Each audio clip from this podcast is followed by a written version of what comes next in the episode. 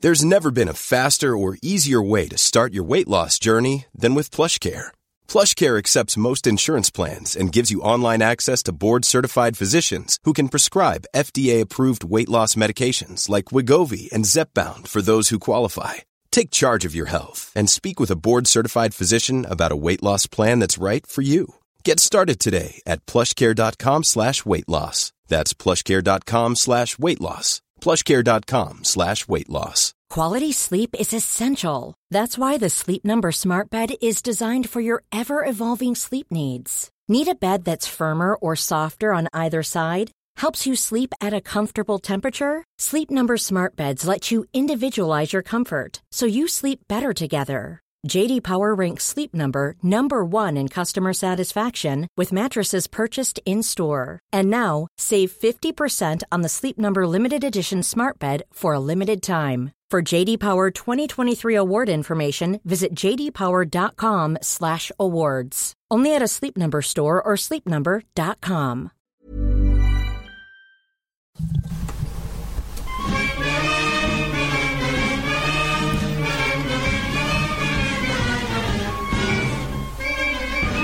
Hello, it's the Egg Chasers Rugby Podcast, the podcast about rugby that doesn't take itself or the game too seriously. Back in the rugby dungeon as we have been for the last guys five in one week's time today.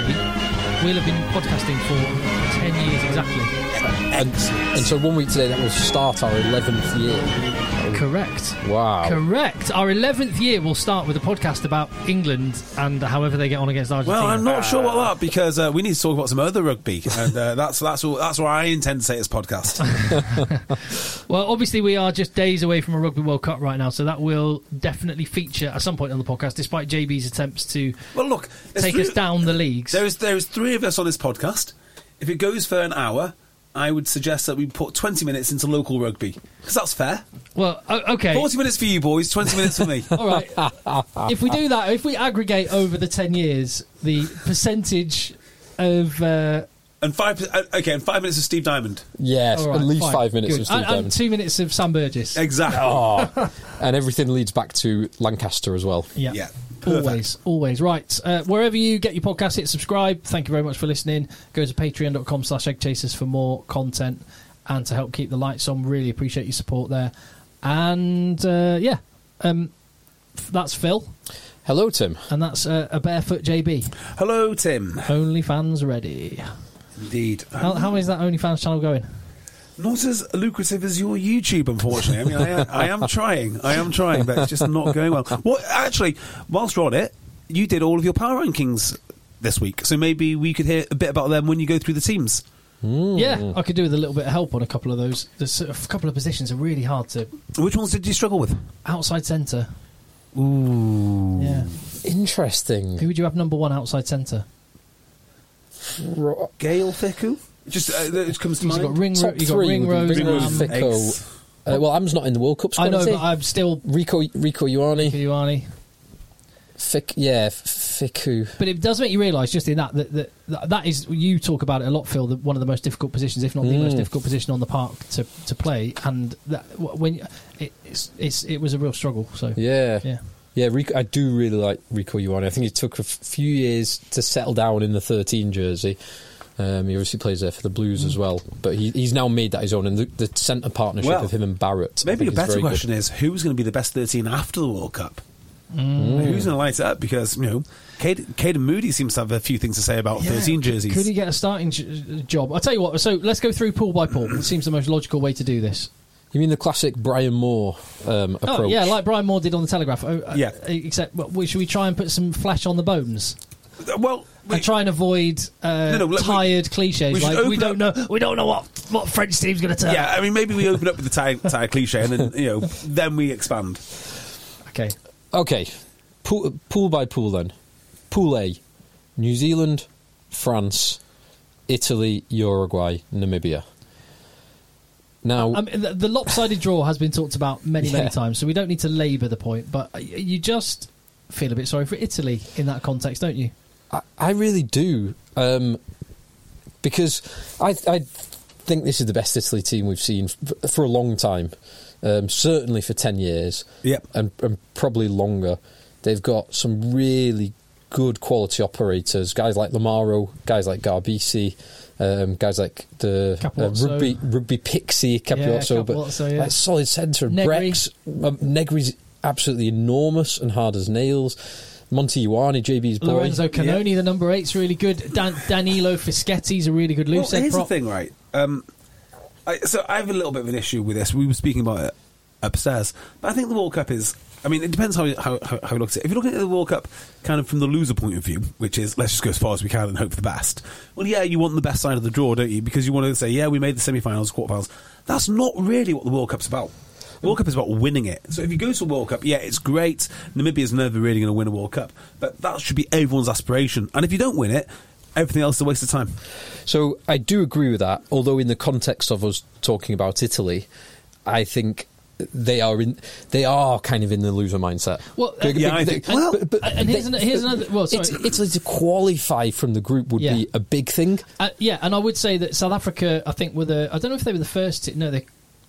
They may have been the first team at the last World Cup to lose a game, or certainly lose their opening game, to lose a game and go on and win the World yeah, Cup. I, I believe they're the first team to have done that. Which that so so it's not uncommon for team. Well, it's now not uncommon for teams to lose a game in the pool stage and still go on and win a World Cup. So it's not just about winning every game.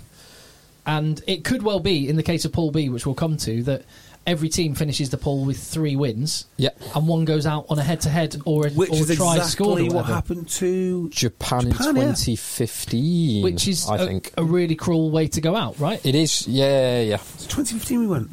Hang on. No, 2015 they went out in that manner because they beat, And again, then, no because they got to the quarterfinals in 2019. yeah. and they went out to South Africa. They did Yeah. because they Oh, beat they beat Scotland, Scotland, and didn't they? beat Scotland and That's Ireland. right. Yes, I think a more I think a more compelling thing to say in response to the lopsided draw is that it has made the pool stages so interesting, so many very very significant games, and the quarterfinals are going to be unreal. because they are the top five teams are on one side of the draw, which means pools A and pool B are dynamite, and then pools A and pool B meet each other. So you will have four of the top five teams playing each other in the uh, in the quarterfinals, unless by some miracle Tonga or Italy or Uruguay um, cause an upset, which is highly highly unlikely. Yeah, Well, okay. I'm not saying it's highly unlikely. I am. It's unlikely. I mean, it's unlikely that Uruguay are going to cause. an It's upset. highly unlikely. So Uruguay Is it an- Uruguay are a good team. Yeah. But- okay, they're not going to cause it, uh, and neither in Namibia, right? Yeah. But Or Romania. Italy could. Yeah. Italy, however, like, I just think we need to bear this in mind.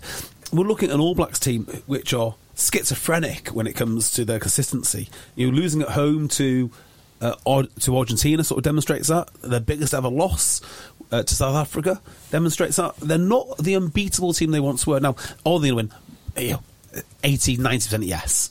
But then Italy have also got a couple of wins under their belt against France. They've beat France three times, uh, not for 10 years, Mm-hmm. but the last time they played them, they only lost by five points this year. Yeah. And that's this uh, incarnation of the French team. So you know, and this is the first time as well they've got players. Well, not the first time, but the first time in a long time they've got players in key positions who are very, very good in top flight clubs. Mostly Garbisi. I mean, I may- I think Garbisi might not start for France, but he'd certainly be be in consideration. And same and, and same for the All Blacks too. He is a genuine talent. Yeah. I mean, he's such a genuine talent. He plays for a team that only last year won the top fourteen. So, you know. Uh, they've they've got a shot. If you've got So- a fly off at that who's that good, you've got a shot. I, I agree. I think they've got a shot, but it's it is a long shot. Mm-hmm. It's- if it's- this you ball- play, if you yeah. played that game, so let's all yeah, if, if you went through this, if you had this pool a hundred times, Oh, how many times do Italy come out of that pool out of a hundred times? Oh, I guess after like hundred games, they'd know their opposition fairly well. um, it, it works both It'd even- well, both yeah. ways, I guess. It'd even itself out eventually. I think it- Um, I think it's I yeah. think it's one or two. one or two out of a hundred. I agree with that. So it's a one or two percent chance of this happening. So you, I would not put I- any yeah. money on it, and I, I think it's. High- I, I would describe that as highly unlikely. Oh, Yes. yeah, okay. Um, would you? Okay, so uh, just going back to your outside centre um, dilemma, Tim. Who's outside centre for Italy? Uh, he's a bit brick. Bre- Brex, So there's Brex or Marisi who can Brex. I like Brex a lot. He's a big, strong boy. Brex He's- Gainlines. Yes. He's, he's very good defensively. I just don't Yeah. see him beating France or New Zealand Well, France, no Jonathan Dante. Yeah. Does that change your mind? for the first game. Yeah. Okay. So he's back for. It's, Italy play their two big games. So the way this pool breaks down, the, Yeah, go the, on. the matchups you need to look out for are obviously the opening match, France v New Zealand. With what with what a way to start a World Cup, and there's a lot of people thinking that they, this may be the bookend, that may be the first and the last fixture of the World Cup. Yep. Yeah. could happen. The other fixtures to watch out for are week four and week five when New Zealand play Italy, and then in week five when France play Italy. Yeah. So the, Italy, they have got the teams in uh, ranking order, Yeah. in, uh, in my opinion. So they play Namibia first, who are the, the whipping boys. They then play Uruguay, and Uruguay are a good team.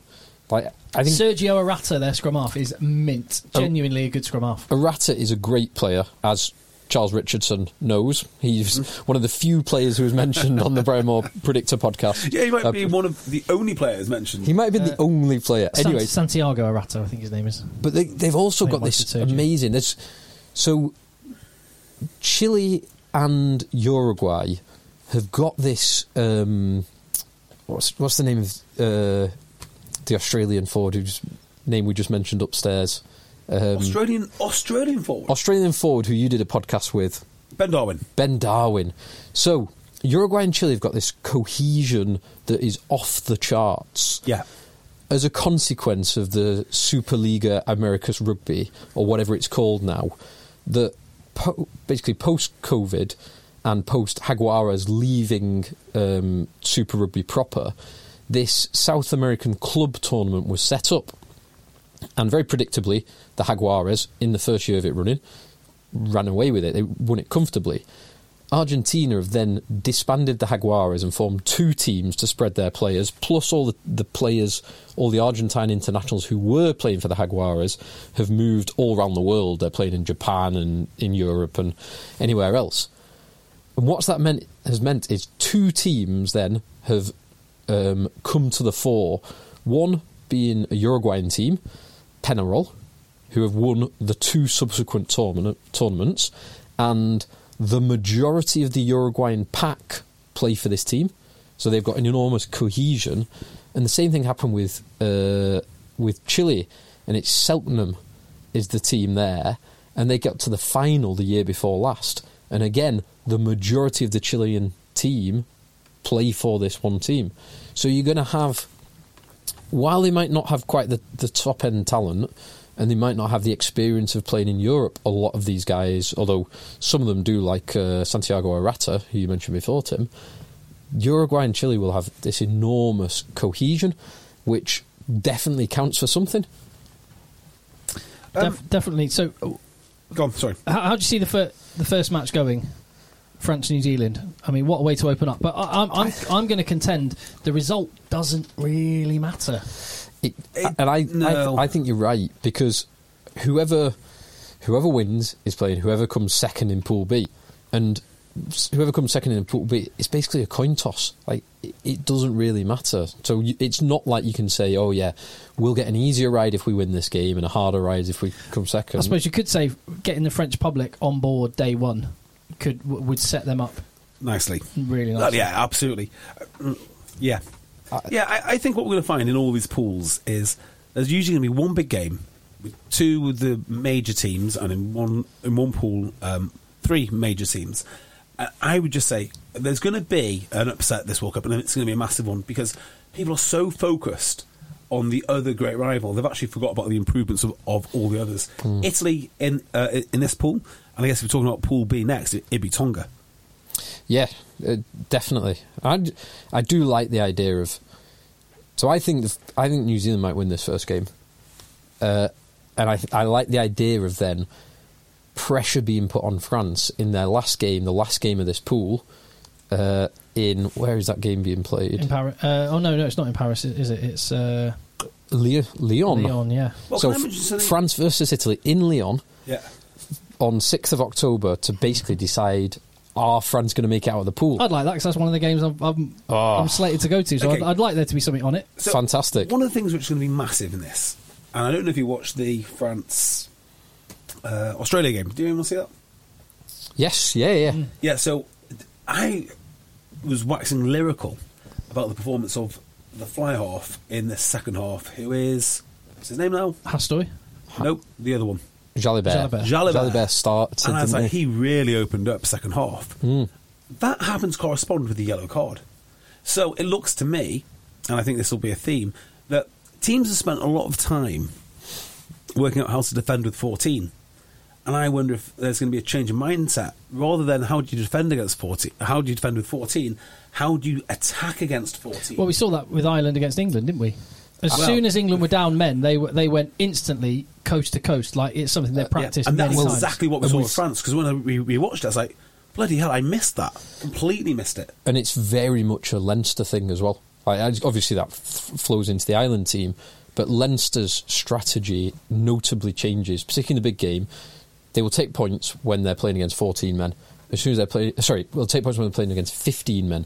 As soon as they're playing against 14 men, they will play riskier plays Hmm. and they will turn down kickable kicks to kick for the corner. So, just pulling all the strings, all the bits of a conspiracy theory together, um, we know that Australians and potentially su- Southern Hemisphere people in general do not take the tackle height rules too seriously after the Owen Farrell debacle. We also know that the Well, no, no, no. They, they they don't take them seriously when it's an Englishman making the tackle. You- And- or, or Uh, oh, no, sorry, they take them very seriously when it's an Englishman taking the no, no, making no, the no, they tackle. don't because it's the Australians that let him off. Oh right, It yeah, was, But- but then in it was then in it the was judicial. Yeah, yeah, but the actual players and Yeah. the culture. Okay, right. And then you combine that with the fact that the All Blacks love a good card now, and they can't get enough of them. Well, All They're Blacks- piling up cards.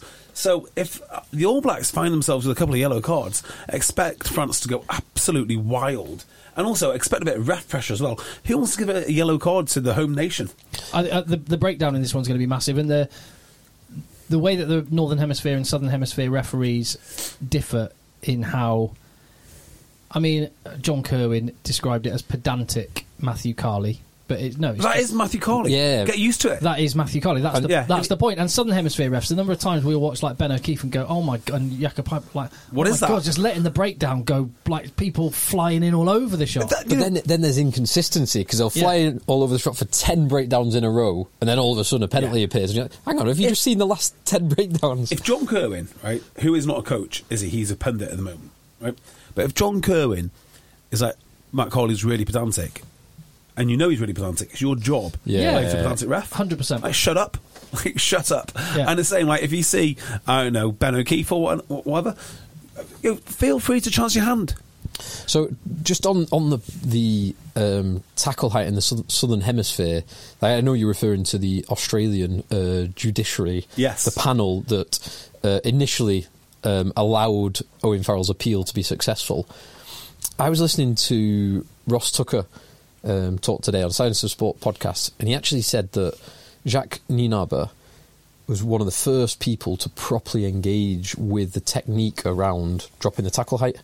Really? Yeah, he said he's a physiotherapist by trade, trade, Really? which I didn't know. No, I didn't. But he's he's apparently very very hot on the mechanics What? to pr- uh, it, because Oh, he interesting. realizes he's obviously hot on the mechanics, but he realizes the risk of playing with 14 men. And so you might actually see like I would probably um, stereotypically and showing my biases inaccurately think that South Africa would be more at risk at that. But maybe they're not. Well, they're, maybe they're- I, I would say, generally speaking, their defence has been brilliant. Yeah, and they yeah. never seem to miss a tackle. And uh, yeah, in- that's really interesting. So it's something to watch out for because I only heard that today and I've not yet watched them back with that lens. So Paul A. Then uh, France, even without Donti uh, for the first game, even without Valemza for the tournament, and The tournament? yeah, Well, he's out. Paul Valemza's out. How, how did He- this happen? He's on the reserve list. He's injured. He's got a No. quadricep tear. oh, for God's sakes. So he's And he's that's had Un- some Untermack bad, as well. bad couple of years. yeah, with Cyril injuries. Bay's out of the first game. Yeah, Um, Oh, so it's just no. combinations. They're, they're 9-10 combination. They're centre pairing. Uh, they're front row. yeah. It's I mean, it's they've all got changed. so much depth. It's not Dis- going to be I was going gonna to say, huge dis- problem. despite that, you just go Dupont, Penno, Aldrit, Yeah, Fiku. Marchand, Fiku, Yeah, but like, you know, Ramos. it's not even an individual; it's a position. The hookers, just say the hookers. The hookers. Yeah. Because they're the back row. They're just. I mean, I like the second row as well. They've just got so many of them. Yeah. Like oh, the hookers. So in I still particular. think they're going to have too much for New Zealand. I hope so. am not sure they will for New Zealand. I actually, my prediction is New Zealand win the first time these two teams meet. France win the second time these two te- Ah. teams meet. That, that, that is genuinely I my think it's prediction going for the to go really tournament. Hmm. wrong for New Zealand really quick. I think that Fran- France punch them in the mouth and they don't stop punching them. That's what I think. it is. All right. So, so you, but- but two, you either two are way, both saying France to I'm saying France one, New Zealand two in the pool, and you're saying New, Uh, New Zealand, Zealand one, one, France, two. Yeah. I don't know. Whichever. Uh, Paul B. Yes. So it starts off with- the the teams are in reverse order. Romania, who are here to make up the numbers, And unfortunately. cheat probably. who knows? Tonga, then Scotland, then Ireland, then South Africa. Just one very small point. 'cause we mentioned Namibia and, and now Romania as well, but there, there's Chile as well in Pool D, and it would be nice to have the format that the sevens does. And we talked about this Yeah. Yeah, before, yeah, yeah, yeah. where there were midweek games because the, the, the games when you get to the knockout stages are only at weekends. It would be good to have a Thursday night Yeah, game or yeah. Friday night game that was a sort of undercard knockout, Yeah. a plate or a Completely whatever. agree. It'd be a, a marvelous It'd be great for invasion. Namibia and Romania. It would also be quite funny to see whichever team didn't get out of the pool, like whether that's England, Wales, or whatever. But maybe having to face the, the shame of going and Yeah. playing against Chile and Romania. England w- in 2015. We, Oh, I'd al- love- we always back Yeah. ourselves at home Yeah. in the loser bowl. I'd love to see Bill Sweeney spin that. so I think the danger in this pool is obvious, but the more, oh sorry, the less obvious danger. I'm going to make a prediction. One of these big teams loses to Tonga. Oh, I can't see it.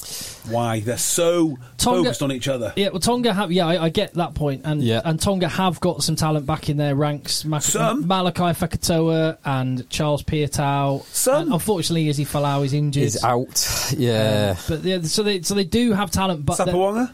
Oh, sorry. Samoa, Samoa, but, they're- Samoa, but they yeah. are they are the difference is unlike Fiji, they they are still kind of just uh, Adam Coleman's another one. They're just kind of thrown together a little bit, and they don't have the cohesion that yeah. Phil's talking about. We saw them last year. We They saw did them. not look good, did they? they They, did not look great. They, really looked like, well, as- look like talented players thrown together. Yeah. However, they have our time. They have. and y- you know they've got four games to have even more time together. Ireland, Scotland, South Africa have got two massive games. Like it's unlike any other pool list. So the temptation to rest players against Tonga is going to be huge, Hmm. and they're going to come unstuck. They are going to co- come, co- come. Someone will come. particularly in the unstuck. case of uh, if- of Ireland with their schedule because they they they have Romania first, and because they've only had two warm up games and Johnny Sexton hasn't played, you would imagine they go full strength for that match, Mm. or maybe they won't. Um, maybe they'll ease into it a little bit more still, but Yeah, and they've got a few guys carrying Knox who've not really like Sheehan, Conan. So yeah, they, I don't think they'll go full strength. yeah, possibly not then. So they'll ease into that. But And then- Sexton and then- has to play. Yeah, Sexton. has to play, and then week two they have Tonga, and then after that they've got their two big games: Yeah. South Africa Yeah. and then Scotland. If they take their their, their eye off the ball for one second, Tonga will take advantage. Yeah, and uh, Ireland they almost um, almost lost to Samoa a couple of weeks ago. So it's not impossible. I I think they're s- I think they are alive to it. Like you just have to look at the names on the team sheet to think like Bottlers, I can, absolute bottlers. this pool is all about matchups. And, Ah. uh, Okay. and, and so the opening weekend, South Yeah. Africa had just got they just got too much heat for Scotland. They just got too much heat, and I just don't like that matchup for Scotland. The matchup to end the pool though, where Scotland play Ireland, I quite like that matchup from a Scottish perspective. So do I. And I love South Africa against Ireland. I think Ireland get absolutely battered by South Africa. Oh, I see. I've got. I've. I could see South Africa beating Scotland, Ireland beating South Africa, Scotland beating Ireland. And yeah then some sort of bonus point shenanigans. Yeah, And if yeah. somebody doesn't get the bonus point against Tonga and it runs very close. yeah Or Ireland get a losing bonus point against Tonga and that maybe gets them through. a losing bonus. no, because if you lose against one of those teams, you're out. Yeah, but Scotland also lose but without the bonus point. Scotland, so Tonga, Yeah, yeah. well, Tonga are going through. Tonga have only lost Yes. to South Africa. Brilliant. so, uh, yes. Um, yeah, I, I think. s- I'm going to say, it. I think Scotland and South Africa get out of this pool. So Scotland, I think, can be dangerous to South Africa as well. Like I, I really do. We've seen them. So Scotland's warm-up games. They're going to were- have to score thirty points. Well, Well, they can. Well, so uh, let me let me play through my logic. So Scotland's warm-up games were France twice and Georgia. which is, and they might have had one other game, but those are the, the key ones, which is, those are the games you want when you're preparing for South Africa. Yeah. And they stood up their their pack even when hav- they had to rotate because Xander Ferguson was uh, suspended. Their pack stood up to that test, and even they were dominating a very very strong Georgia pack, whose whose um, props are all earning hundreds of thousands of euros a year playing for the top teams in playing for Toulon and La Rochelle and Racing ninety two. So I don't think that's the, the they're not going to be totally blown away by South Africa up front. And South Africa, if we just ignore last week where they totally dismantled New Zealand, uh, and a few weeks before that when they totally dismantled Wales, generally in, in knockout rugby, they don't actually score that many points. They keep it quite close, they keep it more of an arm wrestle. And if Scotland are in the game, they've got the players to be able to score 14, 21 points in 20 minutes Yeah. when things click. So So, you- I think Scotland can. out Doohan up against South Africa is just. Uh, and Doohan and PS Schooman up against And South WP Africa. Nel. and WP Nell and, and Kyle Stain. Carl Stain. It's a bit ridiculous, isn't It is. it? When you look at the Scottish team, it's a bit So you ridiculous. think that they're going to have to score about 30, 30 points to win this? yeah. A bit like um, Bishop's Castle and on, and Oni Valley this weekend, There you go. That's that's ten seconds of your quota. who um, allegedly lost to um, Upton on 7, 34 100. we don't know the truth of that yet. yeah. It's a hell of a scoreline. Yeah. It is a hell of a We'll scoreline. give you thir- 34 points. Do you think you can win? Yes, yes, Yes, boss. yes, absolutely. I'll take 34 And points. you're not getting a losing bonus. No, you're not getting a losing bonus points. Oh, well, we missed a one. yes. with Paul B again. I hope there's something significant riding on the last game, just as a pure neutral Ireland v Scotland. I. Well, there will be, I'm sure. I'm sure. Well, there will be for se- who quarter final spots if nothing else. But um, uh, which two are coming out of this pool, Phil? For you, Oh, I change my mind every time I look at this. I think it is South Africa and Ireland. in that order? Maybe the other way round. Ireland, South Africa. South Africa and Scotland. But I think Scotland can. Scotland really can disrupt anyone. Yeah, Like they, I don't think Scotland can win the tournament just because I don't think they can win the number of games on the bounce. But I could easily see them. I could even see a way to Scotland topping this pool. But I think most likely is Ireland first, South Africa second.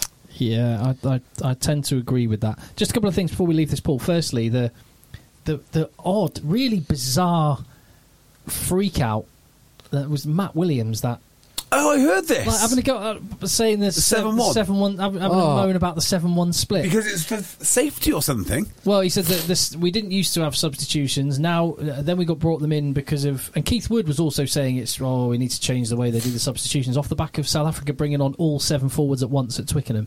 I think this is, there's a, there's an element of. South Africa have got so much depth that, as we've already said, WP and Pierre Schumann, uh, th- they uh, and the list goes on and on and on. Like Paul Willems are obviously not involved, and you go around the world and they've they've other international packs are stacked with South Africans, and they've got enough quality they can bring seven brilliant players off the bench Yeah. all at the same time. I think that's all this is. It's actually just envy. Listen, Oh, I tend to agree. I think it's a little bit more than that. I think there's, I think it's kind of like um, a misguided, a misguided intelligence almost. So they're trying to make a point which actually doesn't stack up. So the point would be that it's unsafe because you don't have a replacement back. Your backs need to be replaced, or I guess that's the point, right? But if you think about it, it's the forwards that take the majority of the hits. Like this Well, isn't it's, a it's safe- the, well, it's the way South Africa play as well. They're just leaning into their strength. Yeah, but you're replacing. Which is fine. What I'm saying is you're replacing a part of your team which gets more wear and tear with another player. No, I don't think the sa- I don't think safety came up in the. Oh, in the Uh, what? discussion. It did. It was a key pillar, pillar of, what, of what he said. Oh. Well, well, it- like, literally, he said that. He said, Well. we, we've, we've done this for years, uh, and it's for safety and it's for welfare. That's what he said. Oh, I- yeah, I, I don't see a problem with it because it's like I don't South- see a problem was with it, four that's ye- why I'm- yeah, I know, I'm yeah, yeah. saying this. Agreed. Four years ago, South Africa uh, pioneered the six-two split. I mean, I don't know why you just don't go. If you've got enough talent, just go with eight forwards, particularly if you've got lads that can Well- do a job in the in the backfield. Yeah, well, the other way to look at this is, I, uh, no one would have been complaining, and people would have been saying, "What a naive thing to do! How stupid!" Had South Africa got a couple of back injuries. Well, and that's that's the thing. Like everything comes with trade offs. Yeah. So if, no, you, if yeah, no solutions, only trade offs. Yeah, so- Unless you've got someone like McAloo in your squad. Makaloo's a great example. Yeah, but if you go, t- like, even with a six-two split, you lose two or you lose three backs, Yeah. and then you've got a problem. Well, I mean, you look at it in two ways, don't you? You either look at backs and forwards, which is traditional, or you look at it as skill players and non skill players, in which case you can have as many non skill players as you want, except for maybe one. Or pace players and non-pace, like Yeah. a pace player who can play, like Makaloo can play in the outside channel because he's fast. But, like, say if you've got a 9, a 10, and a 15 that are interchangeable, 9, 10, or 12, which are interchangeable, there's no reason why you just don't go with eight forwards Point- 'cause you- uh, or eight non skill uh, players. Do you know I've got, I've got a quote from Matt Williams here. Yeah, Yes. It's, ri- it's ridiculous. Please. World Rugby should act in the next week and say It's ridiculous. during the World Cup you need three recognised backs on your bench. Who Problem recognises over. Problem over. The fact that they haven't South South, South Africa are not breaking any rules. I, it's just nuts. That is nuts. It's He, absolutely. he's had four years to complain about a six-two split, and now, and and this is the thing. wh- What I was just about to say was, it is absolutely ridiculous to have this conversation two weeks from a World Cup, and and the, the Kiwis were at it as well with the whole TMO bunker thing, which they didn't complain about until now. then all of a sudden, after the Twickenham match. It, th- there was a massive meltdown about the TMO So hang on, bunker and just on officiating this. in general. I've been complaining about uh, Owen Farrell's lack of standards for years. Am I okay to, to con- continue this because it wasn't in vogue when he got sent off or before he got sent off? you can continue doing whatever you Yeah, want. but Yeah. the pundits can't What do you mean? because they only started after he got sent off. No, no, th- they only. No, what I'm saying is I, I, I- do I have permission to go Owen Farrell continuously now because I've done it for a long time? What, what I'm saying is, two weeks out from a World Cup, like let's let's focus on the rugby. Like just leave any of these conversations. Nothing's going to happen in the next two weeks. Give over.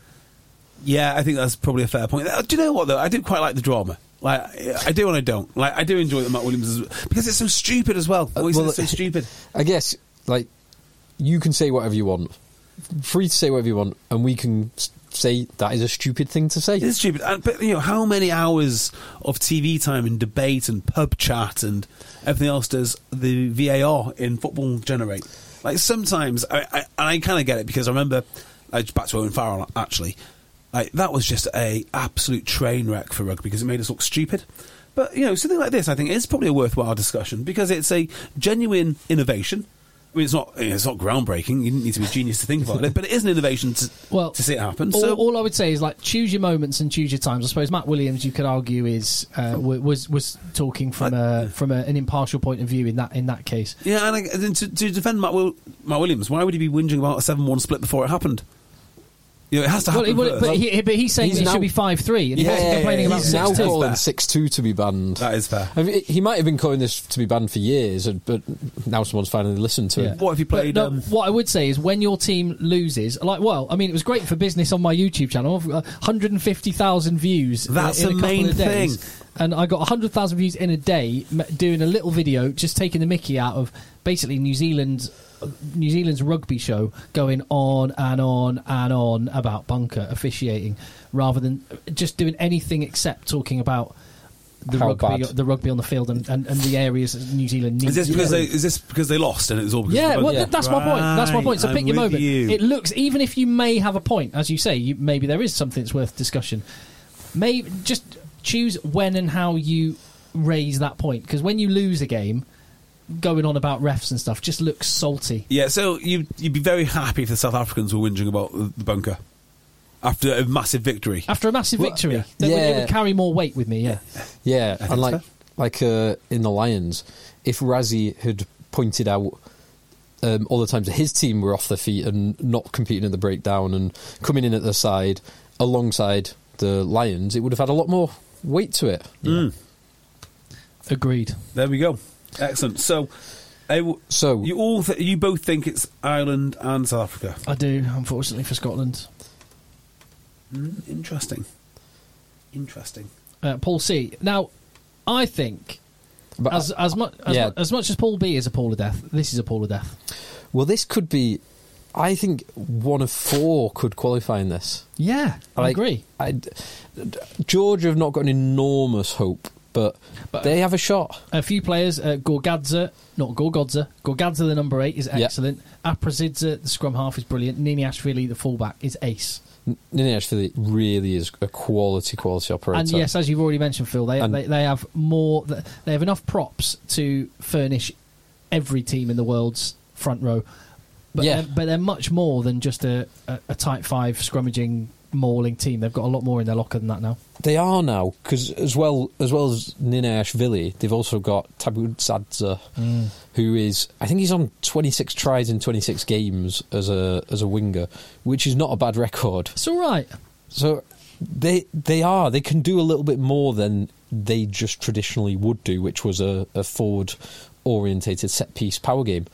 So they could, and the fact that they are they are strong, they're a strong Georgian team. They match up quite nicely with the other teams around them.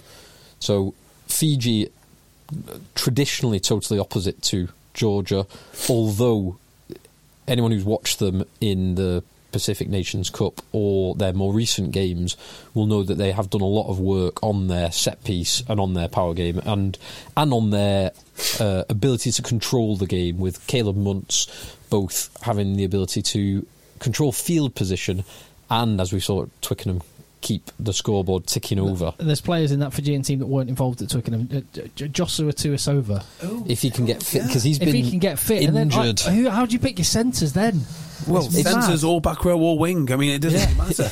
Yeah. How would Matt Williamson play him on the bench? and Lavani Bottier is he allowed to play in the backs Got no idea. Ask Matt Williamson. Yeah, is it, could he be part of He a just- seven-one split? Does he need a certificate from some pundits? Yeah, You got your backs licence. Well done. Yeah, well done. well, what what license would Matt Williamson have given Sam Burgess? Oh, that's a great question. Isn't it? ooh, he never really should have played anywhere outside. What what would be the back forwards. equivalent of reverse park emergency stop? What what would you have to pass to get a backs license? Well, hang on. I mean, there's some. There's been some gen- genuinely awful backs. You'd have to run a good overs and unders line.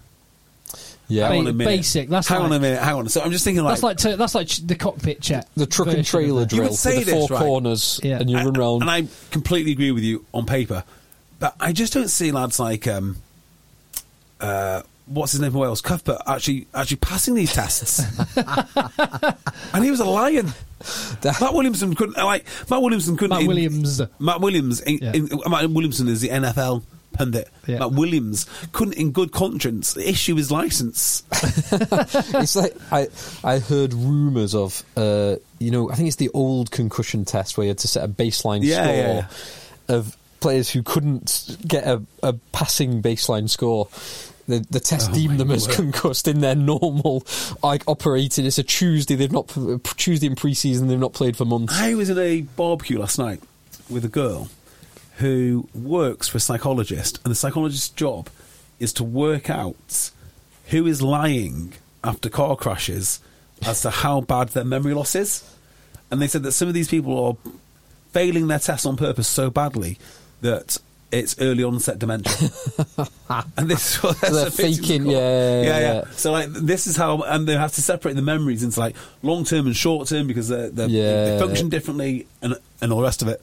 Well, even people that are, aren't trying to obfuscate, uh, it, like memory's really unreliable anyway, isn't it? Uh, Well, I, I it's, did, it's given such massive weight in court cases and stuff, but it's I did mention so unreliable. I did mention going down the rabbit hole here. Have you heard of the replication crisis in psychology? Which is, do I- and in, in a lot of you know what the replication crisis is? Tim? Go on, no. Uh, Oh, I'm gonna. I, I'll tell you this once, but then you've got to pack it up and then just look at it in your own time because you'll spend hours, hours on this. It is basically most of academia is absolutely trash because they can't replicate the findings in papers. Oh right, yes. Yeah, Oh, 100 Yeah, yeah, yeah, yeah, yeah. it's all Yeah. nonsense. But they're experts. They're absolutely experts. They're experts. Well, well, you- it's definitely not just psychology as well. That's concussion. not, no, no, that's not psy- that's not a psycho- like, uh, It- it's psychology. across the whole thing. and, No, it's mostly in- in psychology. And quite often, no, it's in like Oh, yeah, in but- lots of other scientific scientific. follow the money. yeah, quite. Like uh, you don't get your, you don't get your grants and you don't get your funding unless you come to the conclusion that the people paying you want you to come to. Exactly. Well, we can talk about um, people uh, grifting for money later, actually, with progressive rugby. But um, let's let's carry on with the World Cup. Yeah, because this pool is very very interesting. Yeah, Because Uh, Fiji, we've just talking about, um, they've got a legit shot at not just getting out the pool but topping the pool. Well, Wales. yeah, also- they could do. Yeah. Yeah. Uh, Do you know what? Yes. Yeah. Just yes. Wales announced their co-captains this, this week. So Demi Lake and Jack Morgan are co-captains. Which I I think is They the first announced time. that when they when he announced the squad a couple of weeks ago. Uh, I thought he announced that this week officially. Uh, or maybe officially, but they were down as co-captains when he announced the squad. They- but anyway, uh, yeah, yeah, it doesn't really matter. Doesn't really matter. Uh, that's all. Is that the first time an international team has had co-captains? I've seen Bath do it, but that's not a blueprint for success. Don't know. I, I don't think it's that bad. I don't think it's bad or good, really. but Uh, It you kind know, of speaks to where Wales are at. He doesn't know exactly who his 15 is. I, mean, I hope he does now. it kind of tells I me hope he, does know who he's going to be playing next, ne- this weekend against Fiji. Yeah, next well, weekend if against Fiji. Fiji. turn over Wales, you know the world is their oyster. I, I, they, will- yeah, this is their big game. So Fiji do this, and they're basically through. Uh, I'd love to see Well, them. I don't have it. know. I don't know. I think Phil's right. Georgia match up well against Fiji. Yeah. mm. No, I I can see Fiji topping the group. I can see them beating. I, they can beat Australia. They can beat Georgia. They can beat Wales, and I- they can beat Portugal. I think this is maybe the most likely pool where everyone suffers at least one defeat. yes. Yeah. Because I could see Wales beating Australia in a one-off. I could see Fiji beating Wales in a one-off, and I could see Yeah. Fiji losing to Georgia. I do think Australia are the favourite in my mind for this pool, even though they've got such a young team. I agree with you. No, I can't tell you how this Georgia team stacks up compared to past Georgia teams. I just don't know. I don't know enough on. them. I do know this Fiji team is probably the best we've seen in a long, long time, and I know nothing. I, I know less about Portugal than Brian Moore does. well, we went to Portugal, but thanks, Mar- thanks Mar- to Oh yeah, Vladimir ruined thanks it. to Vladimir Putin, we didn't actually get to Oh, see them yeah. play because they choose to play Russia. Well, I mean, you could. Uh, some people would would blame Zelensky for that. Um, but they- yes, they got a someone, cou- someone's spoiled our weekend. They got a couple of good backs, Exactly. haven't they? Is it uh, Pin? Not Pinto. I want to say. Sa- sounds like Pinto. I, I wouldn't be. surprised. they've got uh, Ronaldo. Betancourt, who plays at Oyonnax. yeah, Uh, who else have they got? wing, winger. We're beginning with a P, and they've, Zhao something. and they've got uh, Ma- Vincent Marta, Pinto. Vincent Pinto. See, I was right. Pinto and, Colombiers. and, Ma- and Marta's a decent centre. But ul- ultimately, what I'm trying to say is we're looking at one of the best Fiji teams in generations and probably two of the worst Australia and Wales teams in generations. Yes. So this is Agree with that. very spicy. Love it. Yeah. And and you know, for all the criticism about the pool, and if I was Scottish or Irish or South African or New Zealand, I would be a bit wounded by it. But how good is this pool?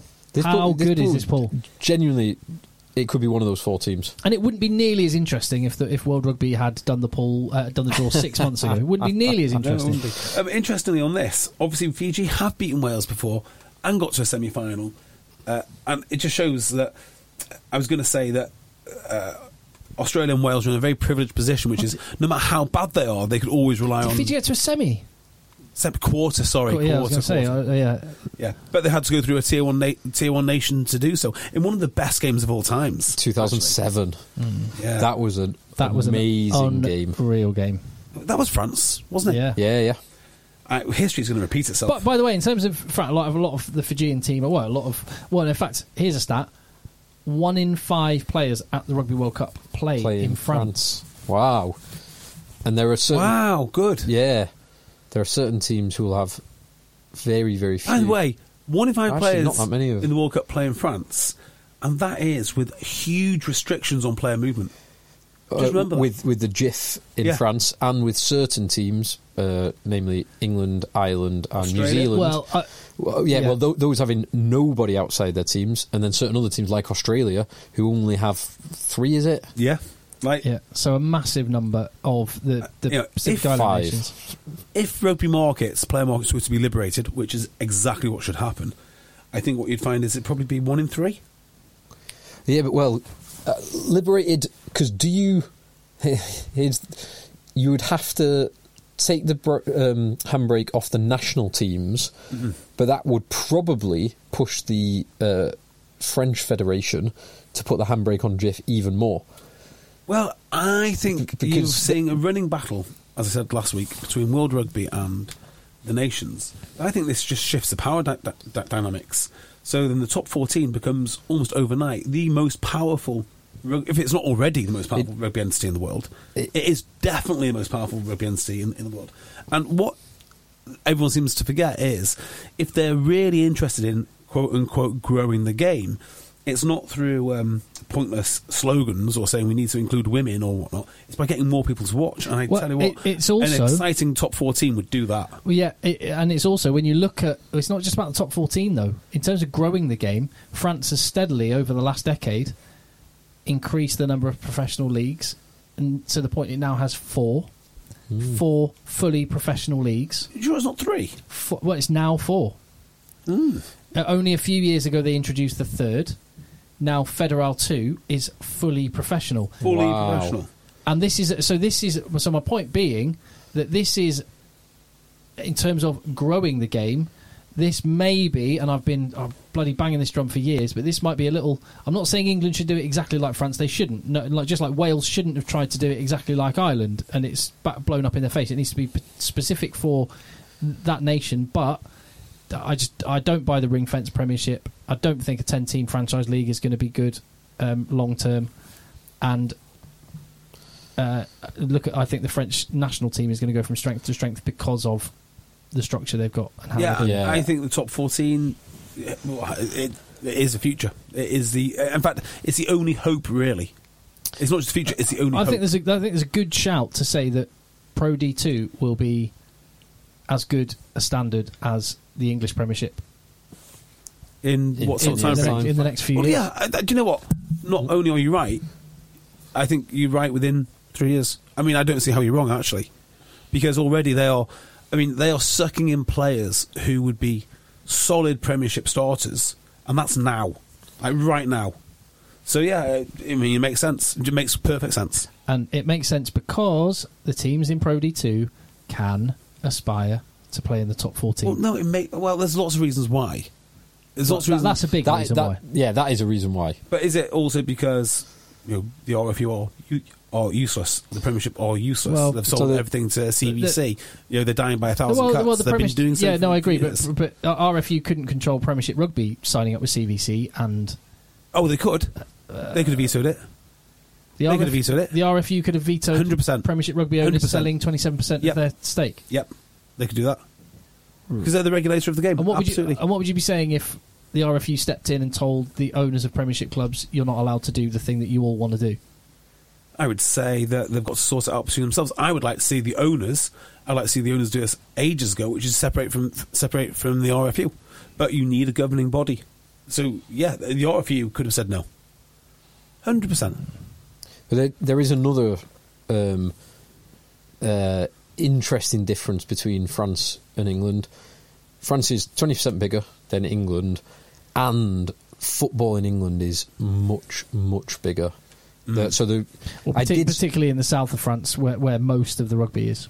the- the southern- the southern half. Yeah, but I did some number. I looked at some numbers a few years ago, uh, pre-COVID, uh, g- comparing the top flight of football, or top few flights of football to in France to England, and England gets way, way more eyeballs w- actually watching Hmm. games, um, t- like multiples of the number in France, whereas rugby. It's multiples in France more than rugby in England. Yeah. So you have this population which is one way in favour, but the the preference for sport is massively stacked against England. I would love to know how French pundits and French uh, rugby writers cover the game in France. Do they do what the English do, which is it's about values and it's family, or do they talk about you know brutality and honour? And I, I don't know because I don't understand French, but I'd love to know how they talk about the game because I wouldn't be surprised if it's very, very different, very different. And you know, I, I don't know if you boys saw the message that was sent to our group but we've had a message. Uh, it's, an, it's an email from um, the R, the WRU, the Welsh Union, to clubs suggesting how they engage more with communities to drive participation. And it's things like create a period positive clubhouse, uh, create a. Uh, the, the best one was a menopause positive clubhouse. Now, I'm all. F- I mean, I mean, okay, great, but it's about as relevant to growing the game as say. You know, making your old people's home friendly for skateboarders. Yeah, Like, I, there's I- just no I- I point. suppose is that's there? the point. There's nothing wrong with those suggestions. And Well, the opportunity cost is massive, isn't well, it? well, no, no, hold You're on, wasting hold your on, time. Hold You're- on, hold on. Let, let me let me make my Yeah. point. I was gonna say, there's nothing wrong with those those things. Um, are you taking care of the fundamentals? It's a bit like when, when you talk about coaching a team. It's like, yeah, run, run all the, you know, Today we're, pass- uh, we're doing triple miss the passes. triple miss passes. Yeah, yeah. How's your- how's your line out more? yeah, exactly. It's just Can, can, can your players pass? pointless. But I, you think like if this is what WRU are doing, and they've created little video, um, little videos for each and little courses for each. I mean, it's all well and good, but you know, it's like rearranging the deck chairs on the on the Titanic. Well, on to Wales then, and back to Paul C. Like, do you in that opening game? And we're, we're less than a week away now. Th- this time next week, we will know the result of Wales v Fiji. What do, what do you think? how do you think that one is going to go? Give me Fiji. I hope it's Fiji. I, I desperately hope Fiji win this. I I, I- I, can really see it. I can see it. I mean, I can see Wales winning. I think Fiji. When you look at yeah, Nakala, Ne, Ne uh, Thalevu and Randrandra in the centre. Or- Tuisova maybe no to come God, back in. no. Or, you mentioned or it. Nyaslevu and yeah, Tuisova. Yeah, and then- beast. Ravatumada on the wing, and oh man, they got and Bottia back in. Oh, they got some, they got some talent. I- If they can do that, if they can do the job up front, then I'm going for a Fiji win. Tuasova's one of those guys that, um, kind of like Kyle Eastman. When you, I used to ask people who's the best player you've ever played with, anyone who played with Kyle Eastman would say Kyle Eastman. And if they didn't, and you go, what about Kyle Eastman? They go, oh, yeah, yeah, Kyle Eastman. Yeah. Um, I, they just need to be reminded of the guy. Tuasova, everyone that's played with him that I know and I've interviewed, is like, he is unbelievable. He is such an unbelievable specimen. Yeah. because he's so enormous, but he's so powerful. He's so enormous. He's not. Um, he's not that tall. He's just like this ball, low center of gravity, just ball of muscle. Yeah, yeah, I, you know, the the number one the number one scary thing in rugby is having your line broken and having it broken continuously. And Fiji have got pro- do you know what Fiji might be able to do that better than almost anybody, and certainly in a unique way. So I guess South Africa can do it, and France can do it with just brute strength. But no one can do it with the power and the finesse of Fiji, and that is dangerous. So I'm saying, give me Fiji to beat Wales. But Australia to beat Fiji, Yes, which would mean that the third fixture is it could be critical. Australia playing Wales. I think Australia beat Wales. I do as well. I think Australia top this group actually. I, I think it I could go think you're either way, probably but right. But Oh, I, there is a certain probably if Carter Gordon can actually kick sticks and get some points, Is that the weekend? You're are you in? Are you coming to Leon? are we coming to Leon? I don't know. Maybe. Maybe not. Maybe So- maybe not. You were toying with the idea on Yeah. that weekend, weren't you? So I don't know if history matters that much, but obviously the history between Wales and Fiji, uh, it just to me it just makes Fiji slight favourites, and also Wales, the best one in the world. You can watch what much video as you want. They're just not going to be prepared as mu- as much as they would like for Fiji because there's nothing in the northern hemisphere which prepares you for it. Australia, on the other hand, they do have the advantage on Wales and have done historically. But against Fiji, they know kind of what what they're up against. They know far better than Wales. Yeah, because a big chunk of this this Fiji team, uh, maybe not the key stars that we've mentioned, like Bottia, like Tuisova, like Radrandra, like Nyasalevu, but a key part of the team play for the Fijian Drua, who have played against all of the Australian Oh, boys. Tim. I just need to take a call from my daughter. Oh. Hello. Ooh, It's usually from his agent at this time. Or- or he's uh, the captain of his yacht. yeah, crikey. Cocker Force One. So yeah, so I'm saying, I am saying Australia first and Fiji second in this pool. Australia first. Fiji second. Wales third, Georgia sadly fourth. I totally agree. Yeah. Totally agree. And then, so Tim, Just- all okay? She, yeah, she was trying to blag a lift. Why don't you send? Why don't you send, send your driver? Oh, is he busy? Is he, is he on a break? She's just getting the boat ready. Ah, all right. stacks up, stacks up. So, Tim, I'm saying Australia to top the pool, Yes. Fiji second. I, I tend to agree, but I, I could totally see Wales beating Fiji. But how Yeah. good is this pool? How good is This, this, pool is dynamite. It is, isn't it? And then on to Pool D. Which is also dynamite, particularly with.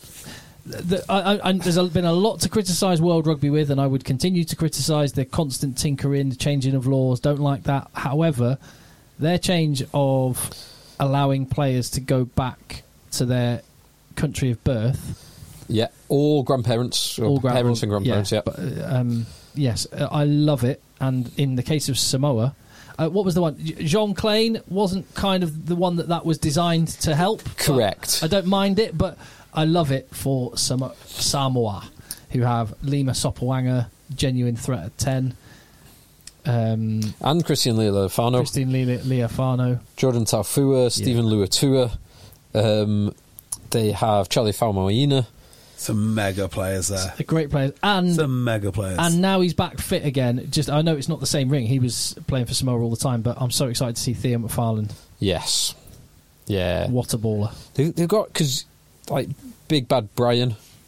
Alan Alan- Luisi. Yeah. Um, Theo McFarlane, Chris Vui, uh, Jesus, that's, that's Fritz a Lee. hack and a half up. Yeah. I mean, some of them are aging, but you know, I don't think age is that much of a big deal um, in rugby nowadays. In fact, if anything, it just gives you a little bit more experience. And there's also an element of like, I don't know what it is about Pacific Island players, but they seem to go on forever and not break. Like, do you remember um, the proper player for Cardiff? Yes. Uh, What was Um, he? Forty-eight by yeah. the time he retired, and could still bench press two hundred kilograms. Yeah. You know, I was, I was playing against um, the captain of. Well, he wasn't captain. He played for like. Who was it? Catty at. at his name was Catty, and he played at New Brighton until like recently. Just they just never stop. They never Until he's stop. al- almost 50. Yeah, they, there's, there is some serious talent in this team. and experience. I mean, Yeah. that's that's the thing which gets me most excited about the Pacific Islanders. It's they've already got a talent. You can showcase it now with some real experience, some real guidance and wisdom. That is exciting. I mean, imagine getting to play with Lua. Imagine Lua Tua just walking into camp with all his all black cap, caps, with all of his you know, experience, with nearly winning stuff with Bristol. Yeah. I mean, it, it's it's bloody impressive. Yeah, yeah. Bloody impressive. Um, so there's Argentina, there's England. We know about them. Chile. Who knows anything anything about Chile? Well, I mentioned it before that um, the Super Superliga Americas Rugby. Yeah. Um, the Uruguay and Chile have they are benefiting from this. And just looking at the Chilean squad, of the 33, only five players do not play for Selknam. So, so 28 of the team play for Cheltenham, who reached the um, the final, lost to the uh, the Uruguayan team uh, year before last. So- they've got some cohesion there. They lost to Penarol, the Uruguayan team. So Chile, I think, might need to check this out, but I'm pretty sure Chile have a coach who I don't know as such, but I've observed him very closely, and I've got to say I was really impressed. So they've That- go on. The well, the coach, the main coach, is a big, f- uh, big fat Chilean bloke with Mm-hmm. a silver, big silver beard. Not him. Looks like Father Christmas. Definitely not him. Okay. It is a guy called Dan Richmond who coached at Sale Sharks and was kind of unheralded. No one knew really who he was. But when I went down to Sale for the press days, uh, I was lucky enough to actually stand on. The, this is like in the days when Dimes was in charge and did whatever you want, really. Um, but you got to stand right next to the coaching stations. And he has some of the most unusual drills, but some of the most well planned drills I've, I've ever seen. Really inventive coach. So um, he then left Sale. He was, I think he probably was a bit scapegoated. Do you know when Sale did that thing where they'd get to fifth unexpectedly, get to Europe, and then immediately nearly get relegated? Yeah. He's out of Europe. And I think they were on the down cycle of that. Yeah, they did that about three times, didn't they? Uh, Yeah, and he, I think he got caught up in, the, in, in but I really rated uh, like his uh, his work. And then, and then he was at Cambridge, and Ah. also at Chile. So that's that's quite a well. I don't think it's gonna make a shred of difference, but he's a very good coach. Well, did, do you remember the only other bit that I know about Chile is do you remember how they qualified? USA. USA, yeah, They had a two-legged game against USA. One of the games, I think the the first leg uh, in the USA was in torrential conditions, and their fly half Rodrigo Fernandez scored a wonder try from inside his own half, beat about five players, and I think they might have even lost the first one very narrowly and won the it second was one. by one point. Yeah, I think both. I think one game was by one point, and one game was two or three yeah, I seem points. to remember something. Like that. I It's an can't- absolute amazing battle against. what does Brian Moore think about Chile? Do, do we know? I'm not. I'm not Tim? sure. What's that, sorry? Does- do you know what Brian Moore thinks about Chile? Do, do we record his thoughts on it? Um, I'm not sure he got into too much detail. I'm sure Charles Richardson would have a lot more detail than any of us on Chile, but that is- sadly, that is fair. sadly, he didn't get to uh, put it out there. No, he didn't.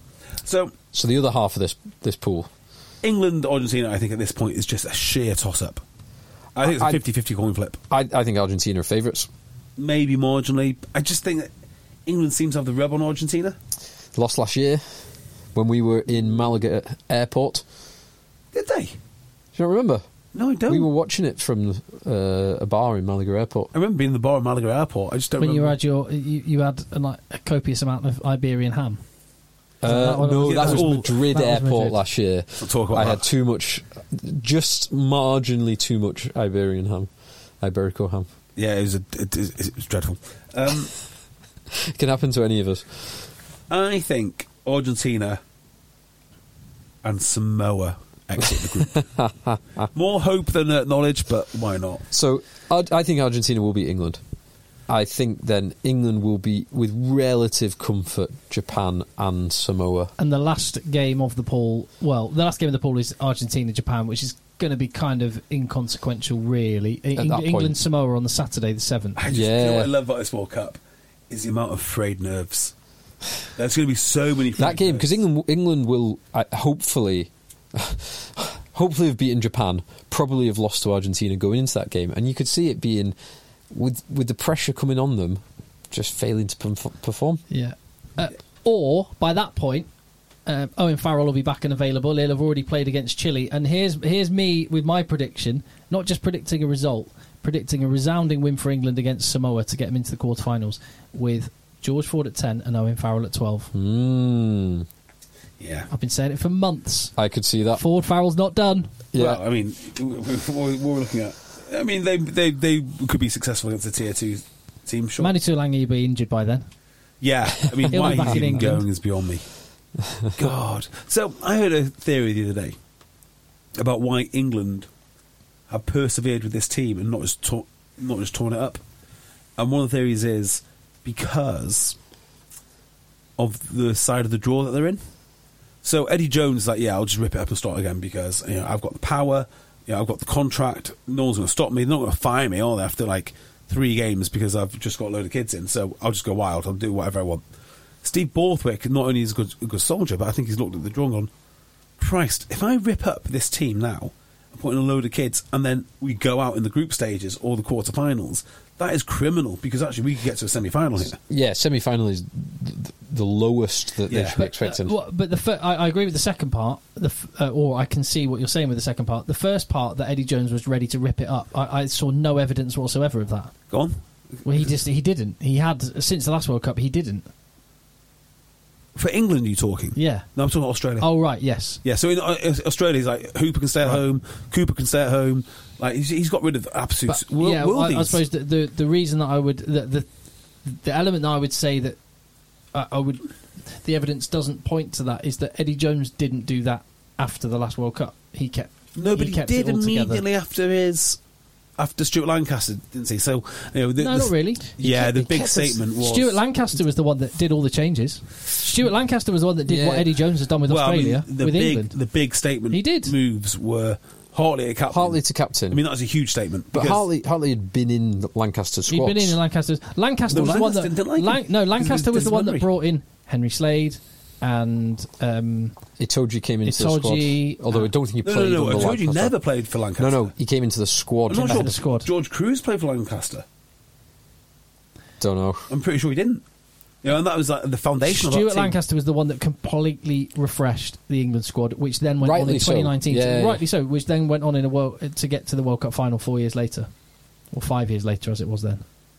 Uh, well, you kind Yes. of. Yeah, he did. They- This, it's just a fact, mate. It's just a fact. It's just a fact that that's what happened. The personnel that, that got England to a World Cup final, the, the younger element of it were the ones that Stuart Lancaster brought in after. Was did Stuart Lancaster come in after Martin Johnson? Yeah, He was the one 2012. that, that pruned the deadwood and made the changes, much like Eddie Jones is doing with Australia now. Well, I mean, so the reason I kind of disagree with that is that there are a lot of young talent. There's a lot of young talent coming through, but they didn't get in. One of the reasons that they didn't get in is because Stuart Lancaster was, was obsessed with hitting this cap target. Well, was Yeah. it- well, yeah, So I- he hit I- this I- cap target, and well, then they no, got rid of. I mean, I- I they see what survived, you're saying, but and then the- they went, didn't the- they? the- so the- the Robshaw, evidence- Haskell, The, the evidence that it's why it is what happened is that in 2019 World Cup final, England had the youngest ever team to get to a World Cup final. But they also had Yes. a load of caps in that team. And you might argue that they're young because they finally got their chance you know, over the over the intervene like Australia are now, like sort of reinventing themselves. That's that's how I would look at it. Now I'm not saying Lancaster wasn't up for playing the youth, but when Lancaster left, he was playing sense combinations like Twelve Trees and Barrett and um, Luther Burrell, who were never seen ever again. And like you think about who his captain was, Robshaw, who was immediately decaptained, and But still ha- went on to play for several years. Uh, yeah, still Yeah. did fine, but didn't make, make, make, make the World Cup squad. Same with Haskell. You know, so there, there- you know, there is definitely some merit in what you're saying, but I just don't see it as like this linear. Here are all the young players, which, and, and then of course the whole foundation was Atoji and Cruz. Well, Do you know? do you- so changing his captain, but uh, uh, and maybe the odd bit of Yeah. personnel. But generally speaking, he didn't rip it up and start again. no, he didn't. He so absolutely I've got didn't. I've got the. Do you remember the England tour to Australia in 2016 where they won three? They went th- Yes, three and zero. How many new caps were in that squad? not So many, you- I'd guess. Yeah, uh, Tamana Harrison. he had a cap, so he was not a new cap.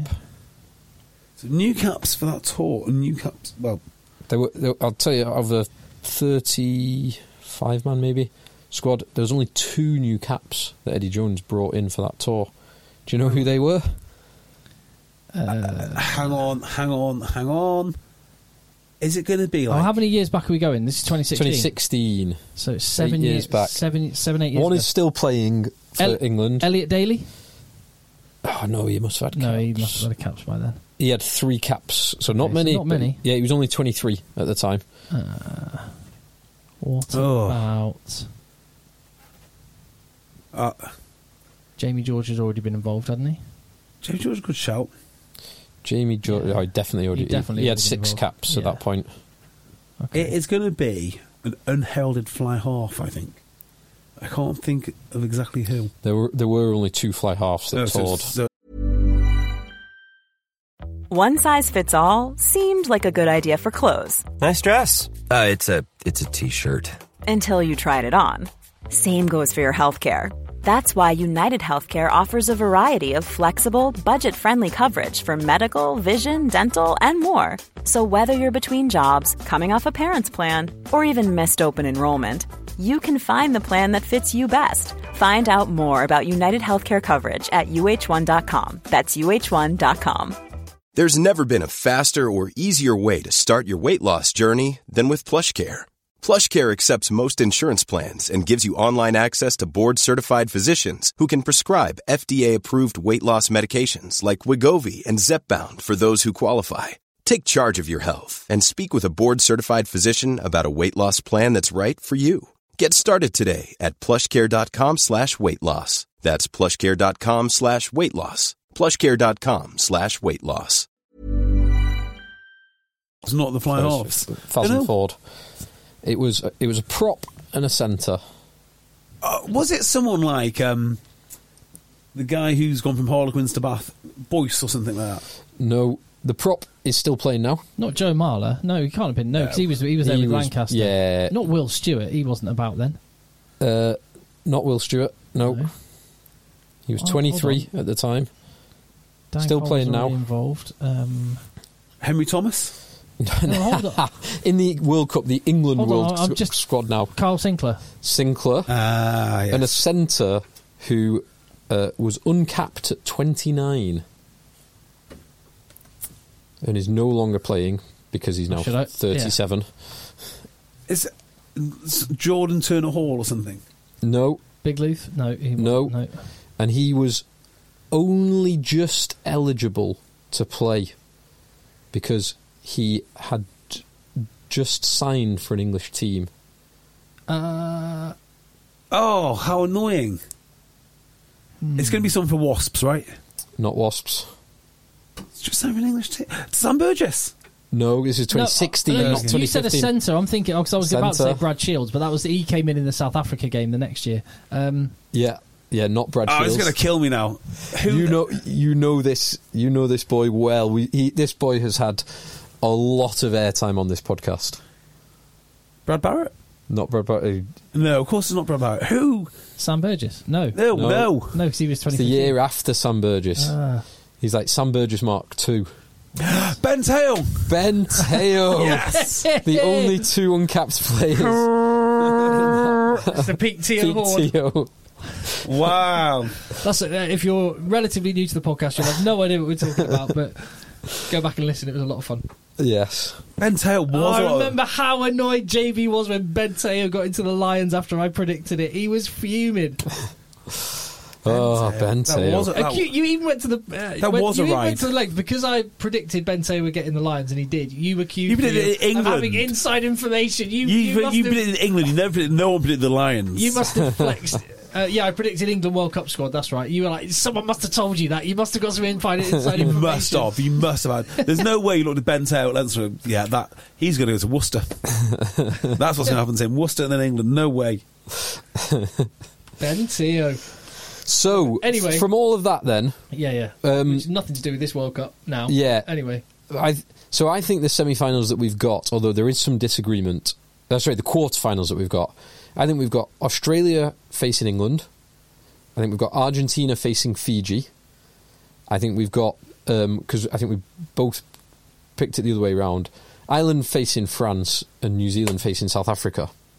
'Cause- oh, those are tasty. now I know you said you, you had some differences there, JB. You'd have uh, France facing Scotland. Yep.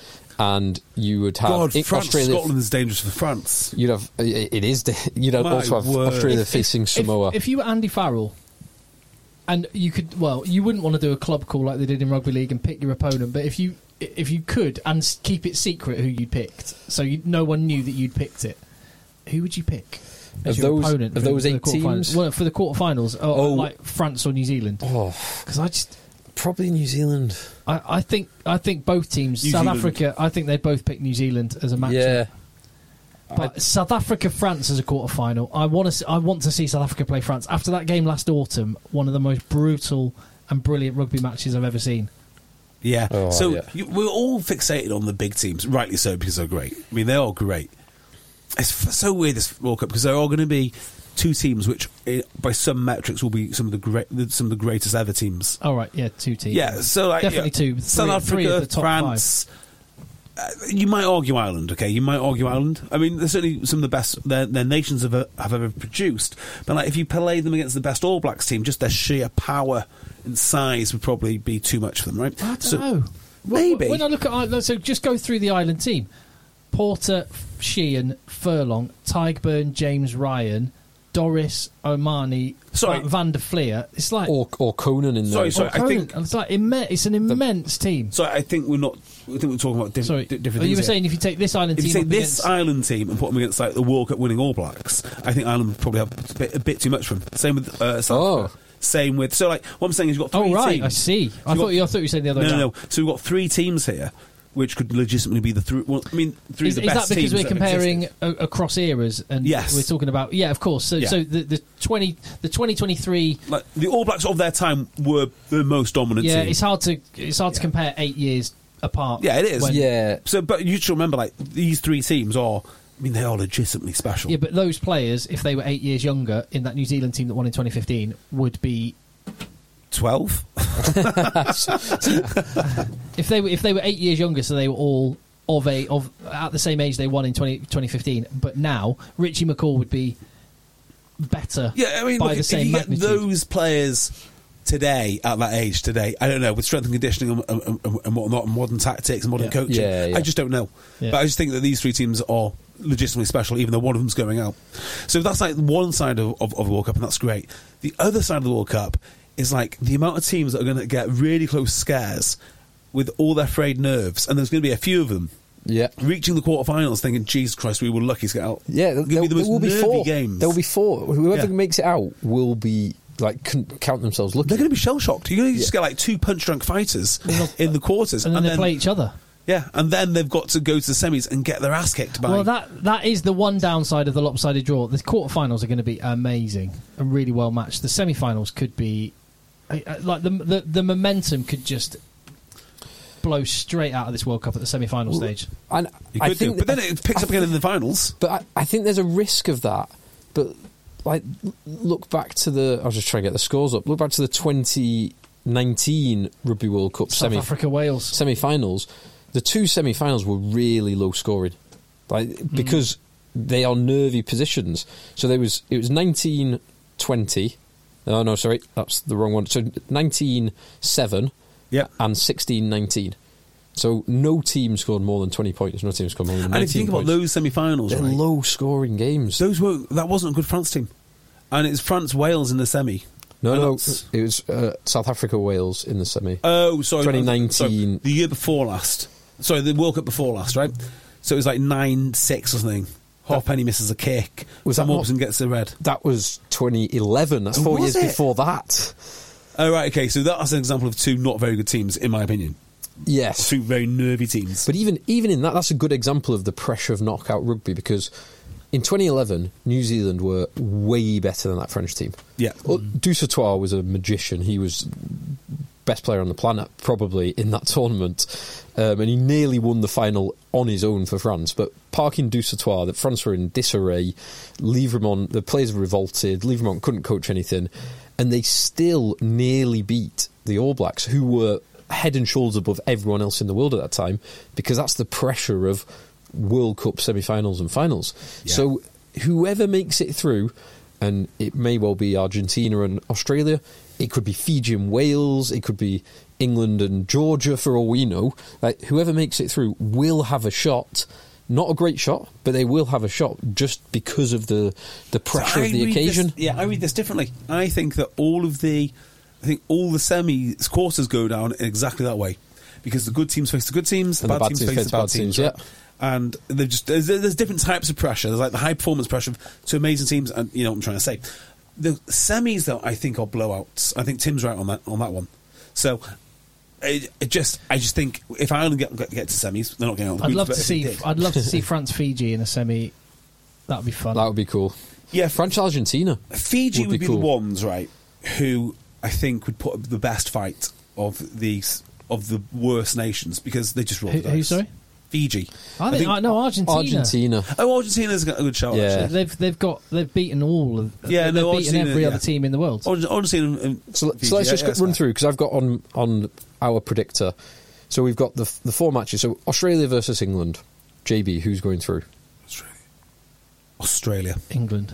I think England win that because of the because Australia's so inexperienced. Oh, that the oh Borthwick and uh, like Uh, That would I- I- that would be a g some Right, great so- storylines there. So, uh, so for that quarterfinal, I will be in in and around Marseille, and I will have the the option to go to the team hotel where they have to put up a coach and a couple of players for interviews and stuff. And awesome.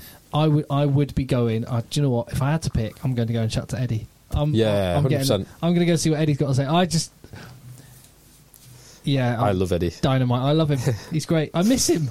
So okay, I'm going to put Australia through. JB, I'm going to side with you actually. So Australia go through to one semi, then uh, Argentina, Fiji. Argentina, Fiji. I think it'll be Argentina. Argentina. I think they'll have too much. Yeah. Then we've got Ireland versus France. France. France. I think France. And it does depend who they've got available, but France in France, Yeah. and then close, those. New Zealand v South Africa. Knife edge.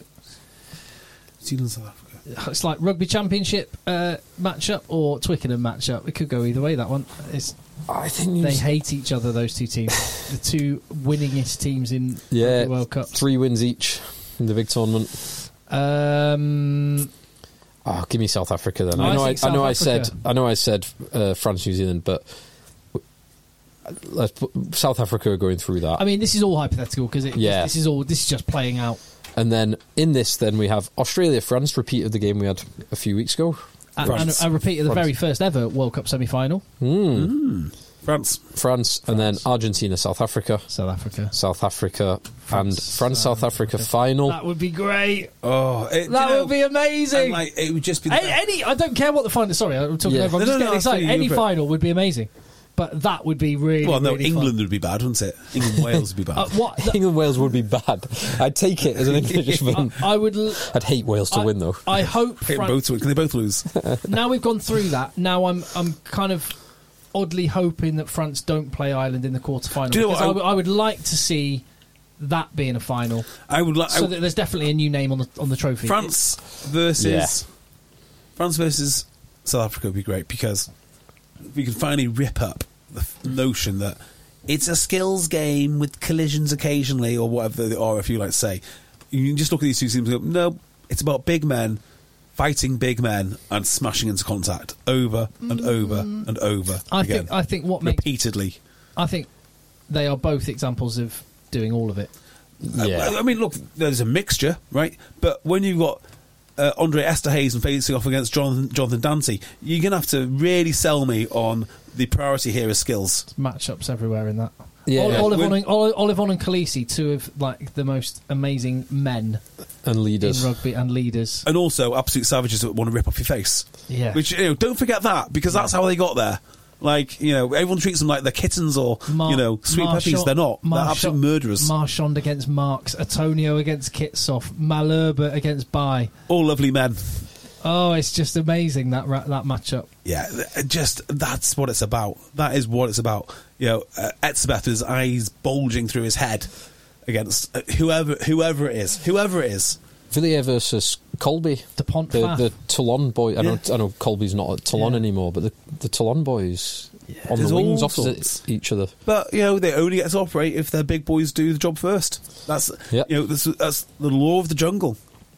Has What, to be what done. are your general? Uh, uh, yeah, so if, if that was the final, I say France are a new name on the Webb Ellis Trophy, and uh, that leads me to a question I was going to ask you. What are your kind of hopes or fears for the tournament? Uh, and I'll just lead off with that one. A hope of mine is that we emerge from the Rugby World Cup with way more people globally interested and engaged with the sport. And I think a France win would do that because in Antoine Dupont, you've got a guy that can carry the sport Mm. Yeah, on his I'm shoulders. really down on this, I'm afraid. And I just don't think the World Cup is the vehicle to grow the game.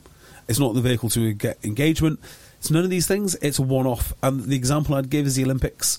Everybody loves 100 metres, but does anyone watch a Diamond League after, after, after the 100 metres is over? Sadly, not. The answer to your question, Tim. But like, people, on. people do. Like it's not no one.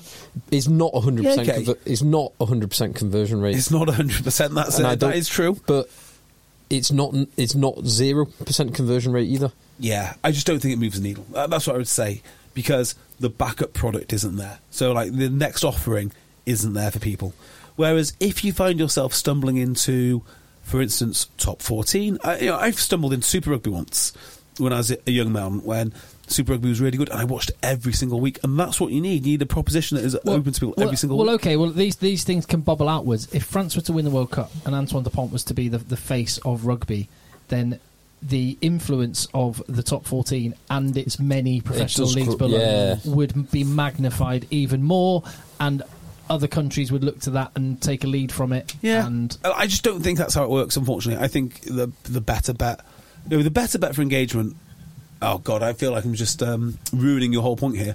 But the better, the, the better one for engagement would have been like the Heineken Cup 20 years ago when it was on terrestrial TV and you know, people could watch this stuff. But yeah, I don't think the World Cup's going to move the needle. I think it's going to be great for a few weeks. It'll cover up some deficiencies in the game, which will continue to fester and rot, and we're still on the same road to oblivion, regardless. that's a lovely, happy, happy, Mm-hmm. happy thought. But you kind of want that to happen, though. So I think uh, th- No, I do. Well, look, it's a risky strategy, right? It's like I hope my house burns down so I can build a better one, right? So it's very, very risky because there's no guarantee I could build a better one. Um, d- I don't. No, I'd, I'd like it just to get better. But the fact of the matter is, it won't under this leadership and it won't under this culture, frankly. So it needs to have something absolutely radical happen to it um, if we want to save the game. save yeah save the game you love yeah because Yeah. the, ga- the game's going to exist Ru- It- ru- rug- rugby's going to be here It will not. it will It will not, Tim. Rug- rugby will be here In, okay, uh, agree to disagree on that. Okay. Professional rugby will not be. I didn't say. pro- I, I, I've I've just said, I, all I said was rug, rugby's going to be here. It's Yeah, like but, it's you like know- wasps. Wasps are still going to be at a club. London Irish is going to be a club. Uh, okay. and actually, and, and I'm Joe- and 100. percent w- one of our listeners, um, Joe. Oh, Joe. Oh, what's the, I'm just getting the name. I'm sorry, Joe. I've just forgotten your surname, and I wanted to get it right. Um, oh man, friend of the pod. Ah, London Irish fan. Sorry, Joe. Excellent Irish fan. Oh man.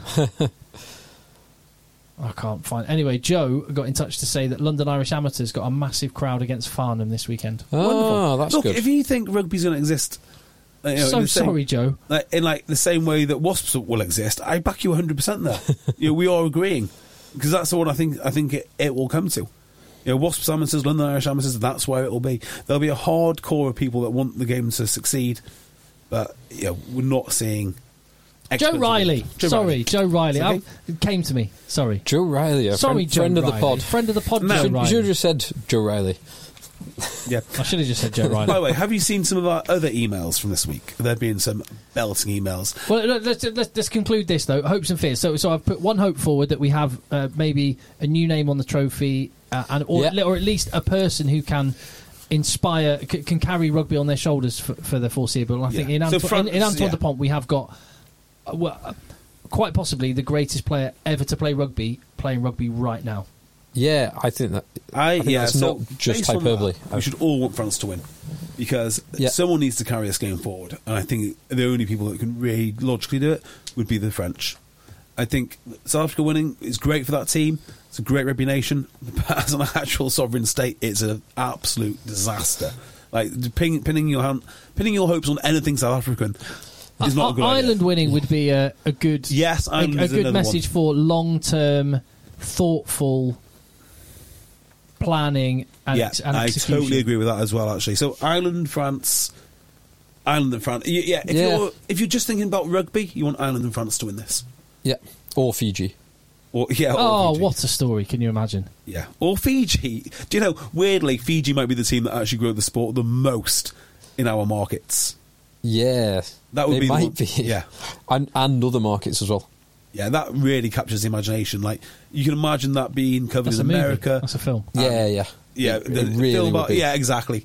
So, but sadly, I don't think that's something. It could do. Uh, it's not impossible, but it's unlikely. It's unlikely, but um, a, a fear I have is that England winning World Cup.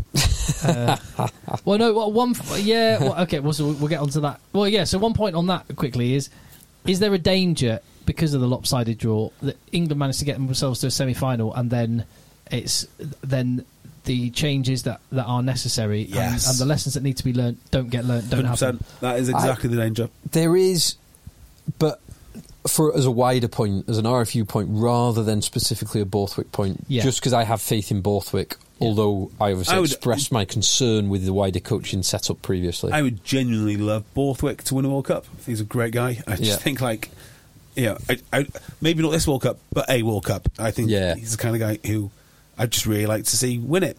And I'd, I say the same a lot. You know, a lot of this England team I'd like to see be, be successful. But it's that wider thing, isn't it? And, and on the Borthwick point, because he's getting he's copping a lot of heat at the minute, and I think maybe deservedly so for the reasons Phil pointed out last week that he has hired a very inexperienced coaching team of coaches, which may be a bit green behind the ears. However, I would also point out Clive Woodward didn't do very well in his first World Cup, Hmm. not steamrolled by Joan Lomu in a quarter final. Yeah, he's got to tread quite a fine line because if he does too badly, he uh, might not live to see another World Cup, might not live to Well, they see another can't afford to Six get rid of him. Nations. but well, who knows what they do, um, whether they can afford it or not. but if, if he does too enough, if well, enough people, if, if enough people and pundits and ex pros tweet and talk enough, it will happen. It is. yeah, I, I just don't know. I, I kind of disagree because the Borthwicks go so early, Sweeney has to go early. Hang on. yeah, okay. is it worth it? Is it worth it? Yeah. Yeah, I'd, I'd sacrifice Borthwick Yeah. for Sweeney. Uh, So I anyway, would tell you who would sacrifice Bor- Borthwick for Sweeney. Bill Sweeney. Bill Sweeney, definitely. so but one one of my fears is that uh, cards a- and a, a, a margin a too. marginal high tackle is going to now, have a disproportionately massive impact on this World Cup. Yeah, and I I've made the point previously that I don't think a single card is as big as people think. I, I don't think a single card ruins a game unless you've got a mismatch of teams anyway, and it just ac- acts, um, exacerbates the- a the- mismatch. the- this- but yeah. they, I think they, I think there are two problems. One, you will have. Um, m- you- there's risk of multiple cards that does uh, multiple cards totally changes the game. Like teams do train for 14 men, they do not train for 13 men, and even if you do, there's just too much space. Um, and the other thing is the inconsistency of the decision making and the complexity of the decision making process. Look at the look at the Owen Farrell decision. yellow upgraded to red, downgraded back to yellow, and then upgraded back to red again Uh, for, for a single And I'll tackle. chuck in a third element, Phil, is that the suspensions. Now, World, World Rugby do not uh, make any differentiation between a World Cup quarter final and a Premiership Cup game against Ealing, Tra- Offici- E- Ealing officially they Trail don't. Riders. Officially, they don't. But no, officially they don't. But they imagine that. Imagine a marginal a marginal high tackle Antoine Dupont makes in a World Cup semi final, and he gets a red card, but France managed to get through, and he doesn't play in the final. Yeah. yeah, Uh, this is the, this sort of stuff. I just rugby doesn't help itself with this sort of thing. Well, it's, it's nonsense, isn't it? The whole high tackle debate is nonsense. Michael Alwyn perfectly summarised it.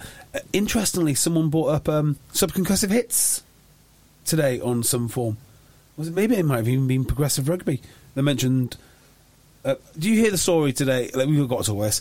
Um, Alex Popham. But let's just conclude the World Cup thing f- firstly. So, any more hopes and fears for the World Cup? no, that that that is a big fear. The, Okay. the cards, Col- um, yeah, cards could. But no, yeah. hopes the hopes we, we've covered. I, I, Yeah. just just a good tournament. Like Yeah. close games, not too many. We, we will get some when when New Zealand play Namibia. You're going to get a I ninety really- point I win. do hope that people follow the storylines. Yeah, I Yeah. hope that people. I hope that the storylines are communicated by the press well. I hope by Yeah. the commentary teams well.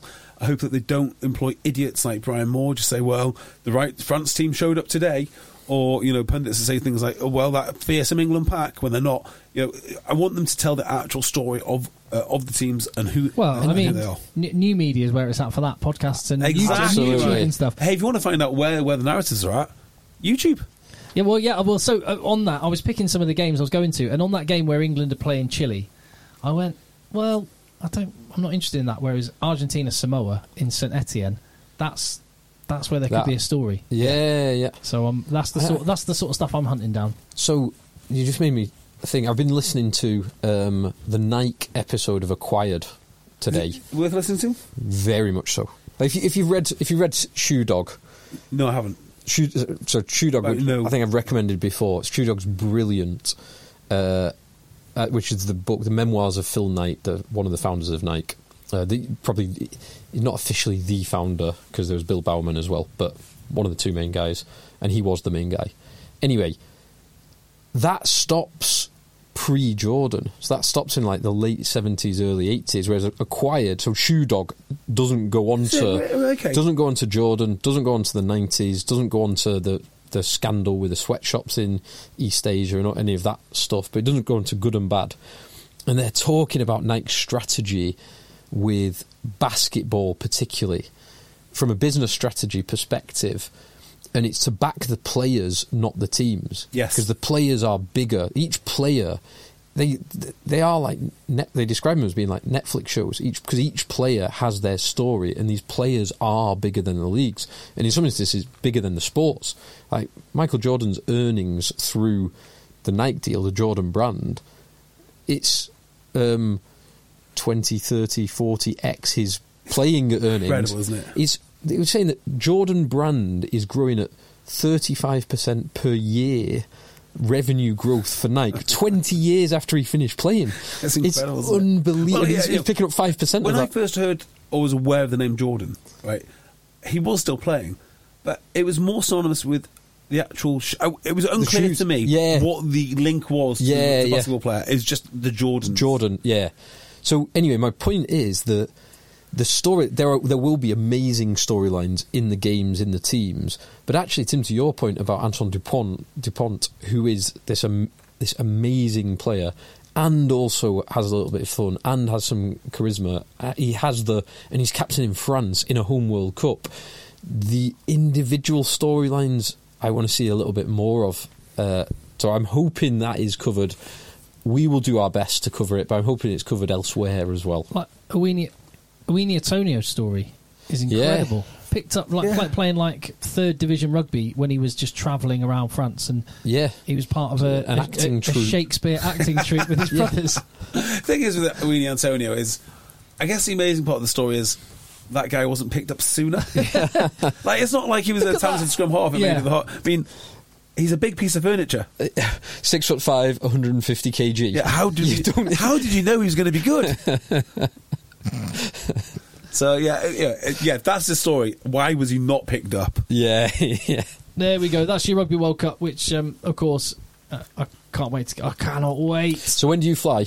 Tuesday, Tuesday. Tu- Oh, Tuesday to Paris, yeah. and then pick up the camper van from the Ford headquarters there, Very nice. and then I've got to get my way to Marseille over the next couple of days. Oh Basically, my word! England, Which is a long You know, old it's drive. a big country. it's Yeah? about it's about seven, it's about eight hours driving. It's more than that. I would have thought it's more. Than, I don't, don't I actually think know. it's about eight hours driving. Yeah. I think you're on 12, 13, surely. So I've I've driven from uh, the Dordogne down to Toulouse, and that was about six hours. Do not get caught speeding. No, no, I don't intend to. Um, No, no, do not. I do think- not even consider. But Don't you're in a think about camper speeding. van. You, you'll be. f- Yeah. Uh, well, no, one thing I've been told, I think I might mention this before. I've been I've been warned by the the people from uh, Ford, so they're, they're lending me this transit nugget thing, which is like their version of uh, the California the, thing? the California, yeah. kind of thing. Yeah. Anyway, they've said, oh, sorry, it, it's coming from Germany, so just you know, sorry about that. I was like, what do you mean? Said, oh, we'll have German stickers on it, so you'll get you'll get loads of cr- you'll get loads of shit from people on What? yeah. They, they, Really? They've said if, apparently if you're if you're German with German plates on, you get loads of people just like sticking the finger up. Oh, at you. really? Like Kind still- of like if you got English plates driving through parts of Wales, like Carnarvon or something. Yeah, maybe. So there's obviously like still some deep-rooted stuff. I, mean, it may, I can imagine if you were going through. Uh, that said, every single village or We're town done. I've been to in France has um, has little monuments. So like, they were properly occupied. So I was Yeah, driving uh, around Salford the, the other day, as one does, and I passed a road called Verdun Street. Now you know what Verdun is. I mean, you must You- know what you know Verdun Oh is. Verdun. yeah, Yeah. God, yeah. yeah. I mean, but a lot of people don't know what Verdun is. Yeah. Anyway, it just took me down the rabbit hole of reading about the Battle of Verdun again. And if you haven't read about it, just bring it up and read it, and it it, it blows your mind. Yeah. It's amazing those two countries can actually coexist, Yeah. even Yeah. hundreds of years, uh, hundred plus years on. I mean, So- it's just incredible. So it's 800 kilometers. Uh, although that's that is about eight hours if you're doing. 80 kilometres. Uh, it would be 10 hours if you're doing 80 Of kilometers an course. hour. It'd be uh, 8 hours if you're doing 100 kilometers Yes. per hour. Um, so if you're doing 100 kilometers per hour, which is about 60, sixty miles an hour. 62 ish miles an hour, No brakes. you'll be fine. Yeah. Anyway, I've got. Um, I'm going to stop on. Um, so I'm going to stop on the Tuesday night somewhere. You- And- yeah, you, your route takes you directly through Lyon as well. Yeah, and then I'm gonna, and then I'll, I'll- on the wet, uh, basically on the wet, on the. I want to arrive in Marseille Wednesday night, and then on the Thursday I'll be going to the Marseille airport Hilton Hotel where the England team will be arriving. And I'll- Ah, the thing about you, Tim, which uh, people don't know, but I, I do, you're a very good driver when hungover. so you'll so you'll be fine to get up early and, ju- and just get moving. Um, the, the other World War One battle, the world, my favourite World War One battle to read about, just because it's like the stories are mind blowing. Passchendaele. Mm. I've not actually read that. It's it w- it was like the weather was horrific, so and where there'd been so many um, so many shells dropped, there were huge craters, and there was so much rain that the craters filled up with water to the point that the allied the allied forces used duck boards to get across towards the towards the, the German front line. So you can imagine, like the German guns, uh, basically, like these Allied guys are walking on bits of wood, which means that No, like I they, can't- they can't dodge. And Yeah. th- there's there's this um, Oh, my there's this word. unbelievable story. Uh, and you um, can't undulate, can you? You can't use the terrain features. the, the New Zealand team uh, was somewhere near some of these battlegrounds, so, so they, they went and visited some of this, and that's one of the things I'd like to do while I'm in France is go and visit some of this. yeah, stuff. I think But um, the the Passchendaele one just haunts me. There's this there's this account from a soldier. Basically, one guy f- sort of slipped into one of these holes, crater, and he and he got stuck in the he got stuck in the mud. Couldn't get out of th this crater, Oh, which no. had water in it as it fills up. and and basically he was a, and he wasn't in a position where anyone could could help him because they they were on these duck boards and basically the soldier gave an account of over several days walking back and forward past this guy as he just got h- slightly higher the water was slightly Oh, higher my and higher God. on my him. word. I know it's just like some of the shit we complain about and just read some World War One accounts Yeah. Uh, it's just like Well, passion, passionate because the battle that I would always go to would be Ypres. Yeah. and Passchendaele is like Yeah. uh, adjacent to or part of the Yeah. Ypres region, and it's you just look at the numbers of casualties Yeah. that are- it's unbelievable. It's Um, just mind blowing. Yeah. Linking to military stuff, we got one of the best emails I think Mm. I've ever ever read. Oh, I love this. Yeah. yeah, yeah. So I mentioned the other day about you know generals getting fired. Now I'm not going to read the whole email because it is a long old email, and I don't like reading emails in its entirety because I'm just not very good at picking out the best parts. But I'm just trying to find who sent it 'cause he just deserves a shout out. Um. Anyway, uh, ex army captain. Um, it's just it was genuinely one of the most enjoyable emails that I have ever ever had. It was, and it They- was. It, have, you on. got the, have you got the name? David F. Heathcote, is it? I don't know. Yes, it is. Yes, it is. David F. F. He, uh, Heathcote, thank you very much. I absolutely love Cap- that email. Captain. now retired. Captain David F. retired, Heathcote. yeah. Well, I, I love the point because it's he puts so much flesh on the bones of a point that we often make without having the the detailed knowledge behind it around a peacetime number eight and a Yes. wartime number eight, like which we kind of flippantly joke about, but knowing that there is something behind there. But the phrase he used was the regulators and disruptors. That's it, yes. So he says, and this this has great analogies for business as well. Like the regulators in in peacetime, and I'm probably butchering it, so apologies, David. Um, but in peacetime, basically, you want men who will follow the process, Yeah. who will follow the company line, we'll maintain the infrastructure and the institutions. Yes. And they're all well and good in a peacetime operation, but as soon as you're in wartime, that is no good because sometimes some of those um, institutions and functions and processes are not fit for purpose. Yep. Some of them need to be ripped up and started again, and sometimes you just don't have the time Or they're fit for or the purpose of facilities. peace. Yeah, they're, they're fit for a That's probably different that one. purpose, and you have to bring in the disruptors. And it's it, it's a great lens that regulators and disruptors lens to look at things through. Yeah, Yeah, and, he, I love ba- it. and uh, Captain, now retired, Captain David F. Heathcote um, uses the example of the England players and says because it, the England squad is full of Regulators. regulators, there will be none of this so-called um, revolt as there was in 2007 Yes. because none of the guys who well none of the disruptors are in there it's all company men that are there so he doesn't expect it to happen and there's a lot of people been talking about this and owen slot did a really interesting article basically saying come on the knowing farrell this is your time to lead Yes, I saw that. but it was quite a good article actually and- but but al- also in the same article saying basically making the same point he's, he's a good company man he's, he's it's not going to happen And he's So got a you history look with at Borthwick Finn, as Finn well. Russell, right? So this might. oh be- and everyone's defending their own position because it's worth quite a lot of cash um, Well, to them and to we be also there. look at like the smaller nations. So I, you know, I have been on record of criticising England for not getting lads like Tompkins and Mm-hmm. Harris, and you know, but also I'm full of praise for lads like uh, Finn Russell, who would never have made England just because of his sh- because of his body shape, Mm. but because of you, you've got a narrow playing pool to pick from. Maybe you inadvertently do pick these disruptor types. Well, Whereas it's- the whole point of England is you've got a huge playing pool. it's and it's a bit of the Moneyball argument. Like they, once you look past the like slightly unusual ath- um, aesthetics, you look at the stats and you look at their ability. England picked Thomas Waldron. Yes, they did. Yes, they, they did. did. True, very true. Um, yeah, whereas with England, because if you've got a, you've got two players who stats or on the face of it they might appear to be roughly as good as each other. They pick the the aesthetic one rather than Yeah. the one who looks like he's Pierre, Right. Spe- Sounds Pierre like it. Spies got given many more chances than he probably deserved. Yeah, yeah. England are not the only ones to do it. Yeah. Um, and and for someone who is as physically capable and impressive as Pierre Spies, you're going to give him a few chances. Yeah, we must have had something like 30 emails this week, uh, at least. I've read every one of them. The quality of the emails that are coming through are real. Because you know, we might not mention them by name, but actually it gives it so much content and thoughts throughout the week to actually, you know, structure Pass off as our conversations. own. Yeah, yeah, Yeah. absolutely. yeah, absolutely. Um, okay, so this is a bit everyone's been waiting for. There's some actual rugby this weekend, boys.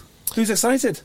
Uh, well, the top 14's been going on for two weeks, JB, and you've not you've not watched a game as far as because I'm we aware. all know that's not where it's at. So, as hard as I tried to walk away from the game last year, I'd had a few um, preseason games, wasn't feeling it.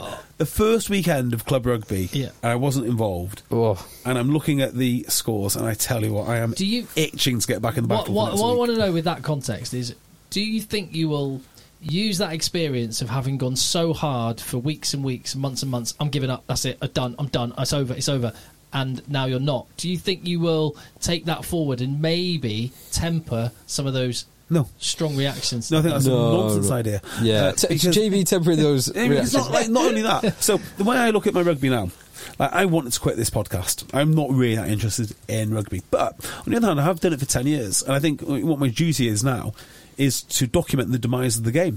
Because if I disappear tomorrow, right, the podcasts that are are out there at the moment with a similar size li- listenership to us. I mean, there are some niche ones that talk nonsense, but like a similar size you know, s- uh, podcast which is actually take, taken seriously.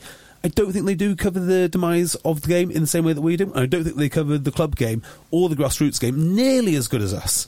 So I do have that sort of duty to do something. Hmm. I- and I- also, I agree with I this. don't want to let down. I- Uh, I'm not. If it wasn't, if it wasn't my mates, if I'd moved to say Coventry or somewhere, I would not be seeking a new club. I would not be playing. But the fact is, you do miss the clubhouse, and that's kind of the most cynical, sinister part of England is they know that you're hooked on going down to see your mates, and they're just relying on that that you'll car- that, that that you'll carry on going. And sadly, that's probably exactly what I'm going to do. I do. Um, I, I, I think I, lo- I love your passion. I, I guess one, one of the okay, we're just having like a discussion live on the podcast. I suppose this is what we're like with our with our audience. We we involve them in it. Um, I guess the, the the only issue may be documenting the demise of rugby. It means you may well end up fishing in a smaller and smaller pool of listeners because that's not the sort of thing people want to hear about. Well, we're going to have a smaller and smaller pool anyway. I think. Yeah, I just don't think so. Our, nu- I our, was- nu- our numbers have been stable. Yeah, because we're good at what we do. But um, you know, I was talking to a guy in a barbecue yesterday who is your classic, uh, your classic t- um, casual rugby fan. Played at Bourneville Threes for uh, for a bit. Really, really enjoyed his experience. Loved going to watch Six Nations. He says he's, he's on the verge of a World Cup. And just no one's really talking about it. Like he used to go with all of his mates to watch big internationals. No one's doing that. He used to take, you know, he used to take the girls. he Used to take a few mates who were just fo- football fans. And everyone, everyone would love it. And they've just slowly stopped. And we had a good half an hour about Owen Farrell, of all people. It's like, well, if that's what the game is, I don't want to watch it. And I think a lot of people feel, feel, feel like that. Well, Owen Farrell. No, No. his Oh, right. treatment for the red card. Oh, I see. So, like, if, Oh, if- yes. so if that's a red card, this isn't Well, a game Phil- that that's the point Phil made the other week. Like wh- when he chatted to casual rugby fans who don't aren't, aren't up to speed with the nuances of every intricate Yeah, if you're not part of the- engaged. the, the tackle protocol framework flowchart. They're like, what's going on? Mm. Yeah, uh, yeah. The, the, the authorities are completely neglecting the needs of needs of the game. Um, yeah, so I, I think there probably will be a, a smaller pond. I'm quite comfortable with that, uh, but we're going to have to document the demise of the whole thing. There was some g- rugby this weekend. Yes, so and Sedgley Park. I didn't see such a score. Got Back in an National League abso- a One. famous win, A famous win. Back Get- in League One against Richmond. they a- got at promoted. Park Richmond Lane. got relegated. It was at it was at Park, and Richmond were down by nine points with. So Uh, Sed- Sedgley were down by nine. Essentially, sorry, we're down by nine points with about four minutes to go. Yeah. Wow. And scored a try in the 77th minute and then an 80th plus minute penalty to win 32 31. Crikey, that is a big win. Yeah. Did a friend of the pod Ben, ben Black play? Uh, l- I'd not checked the team, but last time I spoke to him, I think he was going to retire. Oh no! Not, he's not going to um, play on this season, but I don't. Does don't anyone actually can know. Play for. So I, I spent the best part of half an hour today trying to persuade Jake Cooper Woolley to come down to Talk H to take my position. No, greatness deserves to be replaced by greatness, and he's thinking of going. Do you know to which club? Uh, which club Well, we do know. would pay massively over the odds for uh, players? Although perhaps not massively over the odds with I Jake would say Cooper that- Woolley, I wouldn't say he's Uh, over the odds. our friends at Rosendale. Rosendale allegedly. So Hmm. Rosendale could be going to war with uh, Jake Cooper Woolley. Um, Barry McGuigan played this week, and Denny Solomon. Denny Solomona. at 13. That's a fearsome proposition for level five. uh, so yeah, they're still on the hunt. If, if you want, if you want cash and you want it now, I'd go to Rosendale. But no, on a serious note, uh, we played Rosendale last year in um, in the cup, and it's a really nice club. I, I, I did enjoy it there, and g- good on them for wanting a bit of a bit of ambition. You know, you need people. So I was tra- talking to um, Uh, no, I'm, I'm, I'm not sure I agree that splashing out loads of cash at level five is a good thing for, for the well, sport. ultimately. It is their In- money. invest in the infrastructure. Well, the, I, d- I do make this joke about Yeah. yeah. there, like, why are you paying 400 quid for a back row? Get some floodlights. When you don't have the floodlights. Get a 400 get, quid. get some fucking Yeah. floodlights. But, you know, if you want to spend your money that way, you spend your money that Maybe you'll get floodlights at, le- at level four. Uh, you know, I, I don't know how that works. Well, Byron McGuigan got four tries Did he? Go on, Byron. against Wirral, 61-33 win. Good lad. 61 33, big high scoring game. Yeah. Defence optional. 94 point. But uh, the question, JB, uh, like more more importantly about any result is how is the tackle law thing bedding in from what you've seen So or heard? I have not spoke to many lads at Talk H this week about their game. Judging by our score, it didn't bother them one bit. Um, some la- uh, one of our friends in North Wales had a yellow card for it. It seems to be. Well, actually, I did hear from um, the Aspel game. So Aspel this year are going to be very, very good at level seven in in in, in the northwest. And their conclusion was the refs are going to use it to level up the game. So they were 20 points up in like 10 minutes, 10 minutes in. Um, and then all of a sudden, high shots started raining in. And the other one I heard was, Now, Aspel is rugby league territory, isn't it? Yes, it is. It's Wigan. they like to hit high. They do like, they- they've been taught They've been taught the proper way from an the early age. traditional way yeah, of the hitting traditional high. northern way. Um, Hit the stick. And someone else told me as well that, oh yeah, um, as we as talking to some boys in Aylesbury because Aylesbury won. Um, great win for Aylesbury. Marlow lost. I'm, I'm, I'm afraid to say, Tim. yeah, I know my boys lost. But um, tell you what is happening. 11th of November. There's no other rugby going on. 11th of November. Marlow Aylesbury at Aylesbury. Oh, big Now, you know, game. if you think that the World Cup's exciting, that's because you've not been to Marlow Aylesbury. So uh, we'll have a full full rundown of that game as and when it happens.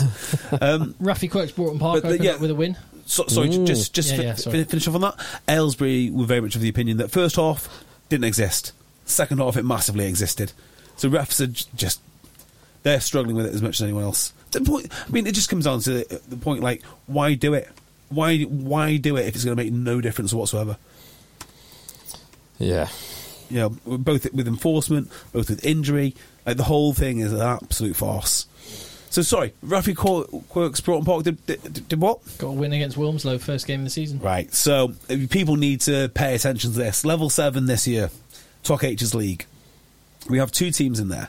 Now, just to give you an idea of the scale. I mean, actually, I'm not the guy to give you the idea of the scale. How good were Wilmslow back in the day, Tim? How good were? Oh, that, that was Wilmslow had international players. My, my old man was uh, um, a policeman in uh, oh, i- in Manchester, and Wilmslow was his club, and he regularly tells stories about but get, going on the piss with Steve Smith, who was the England Yeah. hooker, and what was the name of the scrum half? No, Steve Smith is a scrum off. Uh, Steve Smith was a scrum half. Yeah. No, no, no, no. Steve Smith was a No, definitely scrum off. scrum half. There, wa- there was an England hooker as well. I can't remember the name. There was an England hooker who played for Wilmslow as well. They were one of the top teams. Do you know why I know Steve Smith was a scrum off? yeah. Steve Smith is directly responsible for the success of Sale Sharks because he introduced Simon Orange to rugby. Ah. That's how I know. Yeah. So and and Wilmslow versus Broughton Park was historically a Massive massive game. game because you had Tony Neary, the England open side, Steve Smith, the England scrum half, and it was a big grudge match. So Tony Neary, can I say what happened to Tony Neary? Well, he he his name isn't up in the Broughton Park club anymore. Let's just it's not, say is that. it? It's not. Maybe look it up. Um, but yeah, Tony Neary, um, huge, huge name around here. Broughton Park was a massive club. These uh, these were the two biggest numbers of clubs. There's a story going around, well, that went around at Wilmslow, that one Will Carlin sh- showed up to play, introduced himself, expected to get in the first team, said, "No, you may not play." So like, that's that's how go- how good they were back in the day. Both of those clubs have found themselves at level seven with Toc H. Toc H tell a story back in the day of um, Broughton Park. This is when you had no substitutes, right? Broughton Park didn't have a fullback, so the regular thing was just to phone around the local clubs and get the best player that you could. So they just phone up Toc H, say, "We need your fullback today." no matter what you were doing, you had to send your fullback to Broughton Park. and now I'm looking forward to smashing them everywhere. Yeah. Uh, When is when is Broughton Park Talk H? I'm genuinely interested in that fixture. about five five six weeks time, I think. It's go- I can't wait for that game. That, that's probably fifty percent of the reason I still want to play that one game. Peak JB. Yeah, they're going to be good. They are. They they always bounce back from level seven, but you have got some you have got some good teams there now. Real good teams. Yep, it's all very exciting stuff. It, it it's the local stuff which gets me much more excited than World Cups and Premiership and and, and whatnot. Much much more excited. Hmm. Uh, Alex Popham, you wanted to talk about as well. Yeah, a a very sad story in some ways, but kind of like it just proves the point, doesn't it?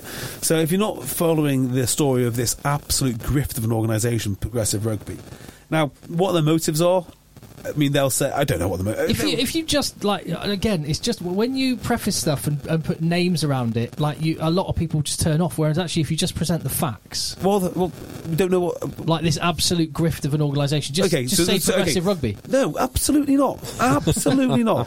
Like, I don't know why we need the lectures about how to communicate things because ultimately, Because because I, want you to co- no, to, no, because Tim, like what- argue look, your point on the merits. No, because the merits are, are irrelevant largely.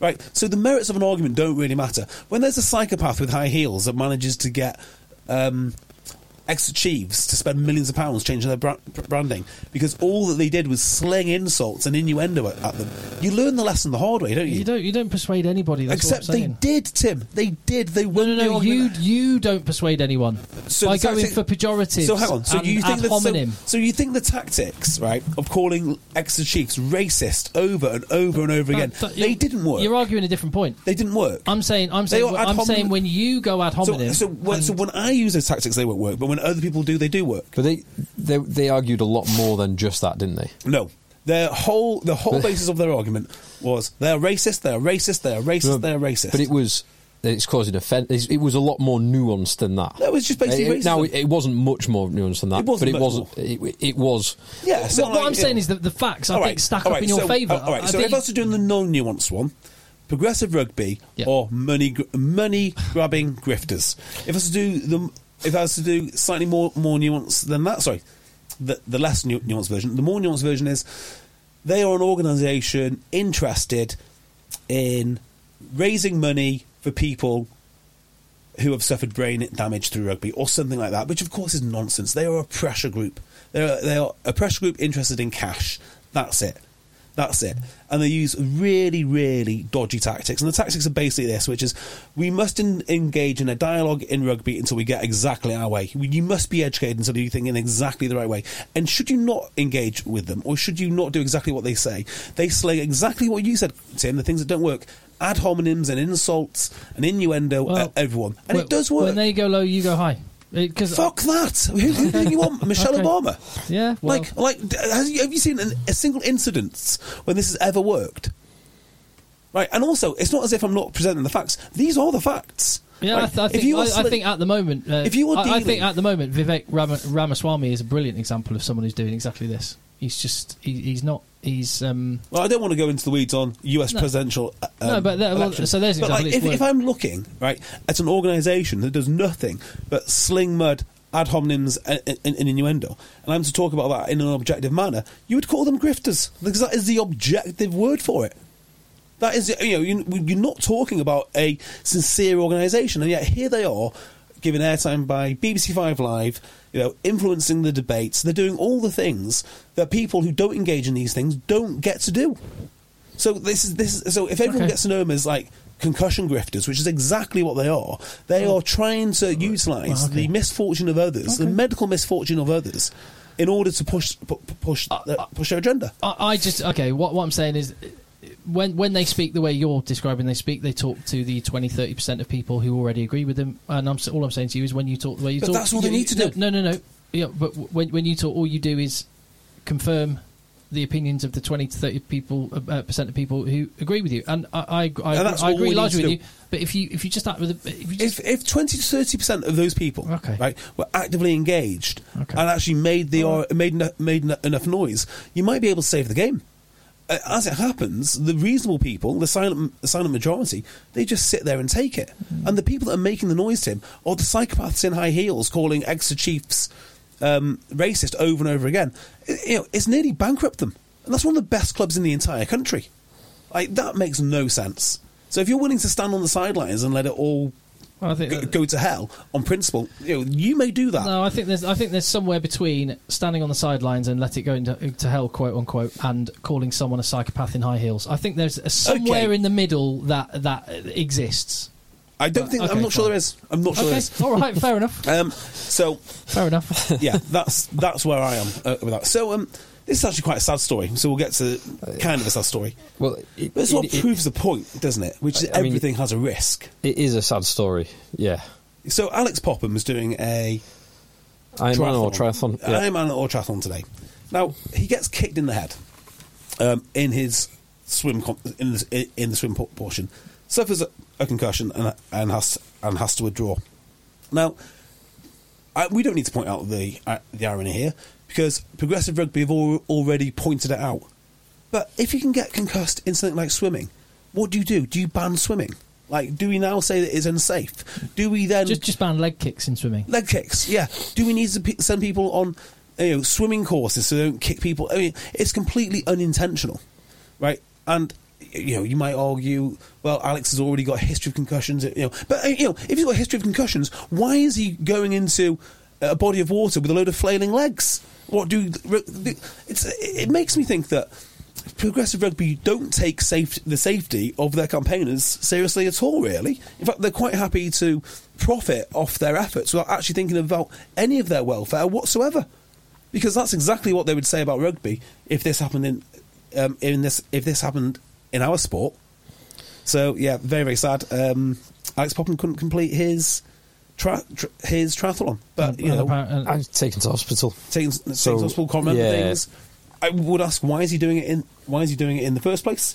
well, Um, and second of all, do we ban swimming now? And should we sort, start up a group called Progressive Swimming? Well, r- rather than saying why is he doing it at all, what I would say is um, uh, have you have your own relationship with with risk and everything, Well, In- that's- including swimming carries Inclu- well, exactly carries right. carries an inherent danger. Well, swimming's profoundly dangerous. Swimming in a large Open- body, open of- wa- open water swimming especially. it is profoundly dangerous. So don't do it. Um, no, Well- do it if you want to. I wouldn't do it. A, a friend of mine, a guy I played rugby with at uni, did the Cork Ironman last week or two weeks ago, and two people died in the swim. Did they? in an iron, so in an Iron Man. I mean- Uh, so these are obviously fairly fit people in fairly yeah, good I'm condition. very well trained. I mean, my brother's done Ironman, and the amount of training he's do for it is Oh, incredible. unbelievable! Yeah, yeah. Yeah. Because just to complete an Ironman is a Well, That's the fact that an two incredible people died feat. in it, I mean, no one wants that, but it does show how hard, like it- how hard the bloody it's thing hard is. and risky. Yeah, and that was there was dreadful conditions. Do you know one of the things that I think about these concussion lawsuits and the way they're going, which is they're sort of self fulfilling, and one of the worst and most unsavoury aspects of them is that you find guys like Alex Popham and like Steve Thompson, who were once somebody, um, and it's very sad to say this, but their identity was professional sportsman. And when you leave professional sports, I think some people really, really struggle with it. Uh, I think that's a very serious point which is never really dealt with. You know, people talk about mental health and and, and whatnot, a subject I'm very sceptical of. But I think a real thing is when you're removed from a group, a group of players, and from the and from the limelight, you struggle, you struggle to, to deal with that. I think what progressive rugby does and what the campaigning does is it makes them someone again, and I think it's a very, very um, awkward incentive to deal with because I think half of this campaigning is them desperate to be someone. I, I, Again. I think that the That's why it's so sad, actually. yeah 'Cause They're desperate to be someone again, and the way that they gain game relevance is by taking things off other people. Like, just uh, th- I- I have nothing but sympathy for the condition that they find themselves in. But if they're going to fight this fight against the sport which I play and which has given me so much, they've got to be, you know, they've got to expect to be treated more harshly. that that point around the I always think of the phrase um, "graveyards are full of indispensable men." Yeah. like not being indispensable anymore, like the realization that you are no longer indispensable and Yeah. can no longer do the thing that you that And I- made you who you are is a very very Oh, it's difficult position horrible. to be in. It's horrible. And Yeah. combine that with serious long term Yeah. health effects, it is a Well- like I, I really really hope um, Popham is okay because it, it, that it's an awful Well, position. I mean, He's you taken to can- hospital. You can with buy that. them all. Like, was somebody, was relied on, was needed. All of a sudden, not in the game, but also with these massive, severe health consequences. that make them a burden Yeah. rather than being the It's horrific, but Yeah. it was all their own choices, and they don't get then to weaponize that with the help of very cynical people who are looking for money and status, particularly in the case of, of progressive rugby, who put for, people forward simply for this. It's a Trojan horse to basically d- destroy the game. They're utilizing and you know trying to appropriate people's ill health in order to get their own way. My, my approach would be to not to amplify anything they say. But but, But, we, we, we, but if you like, uh, there- have to- there- there's- there, there'll- there, there will be people listening right now that have never heard of progressive rugby because they're not on Twitter.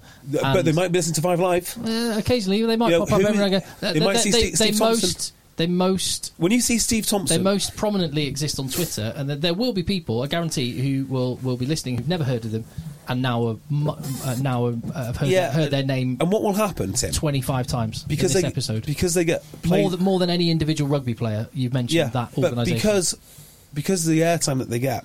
So what you've got to remember is rugby now is largely defined by the things which have gone wrong.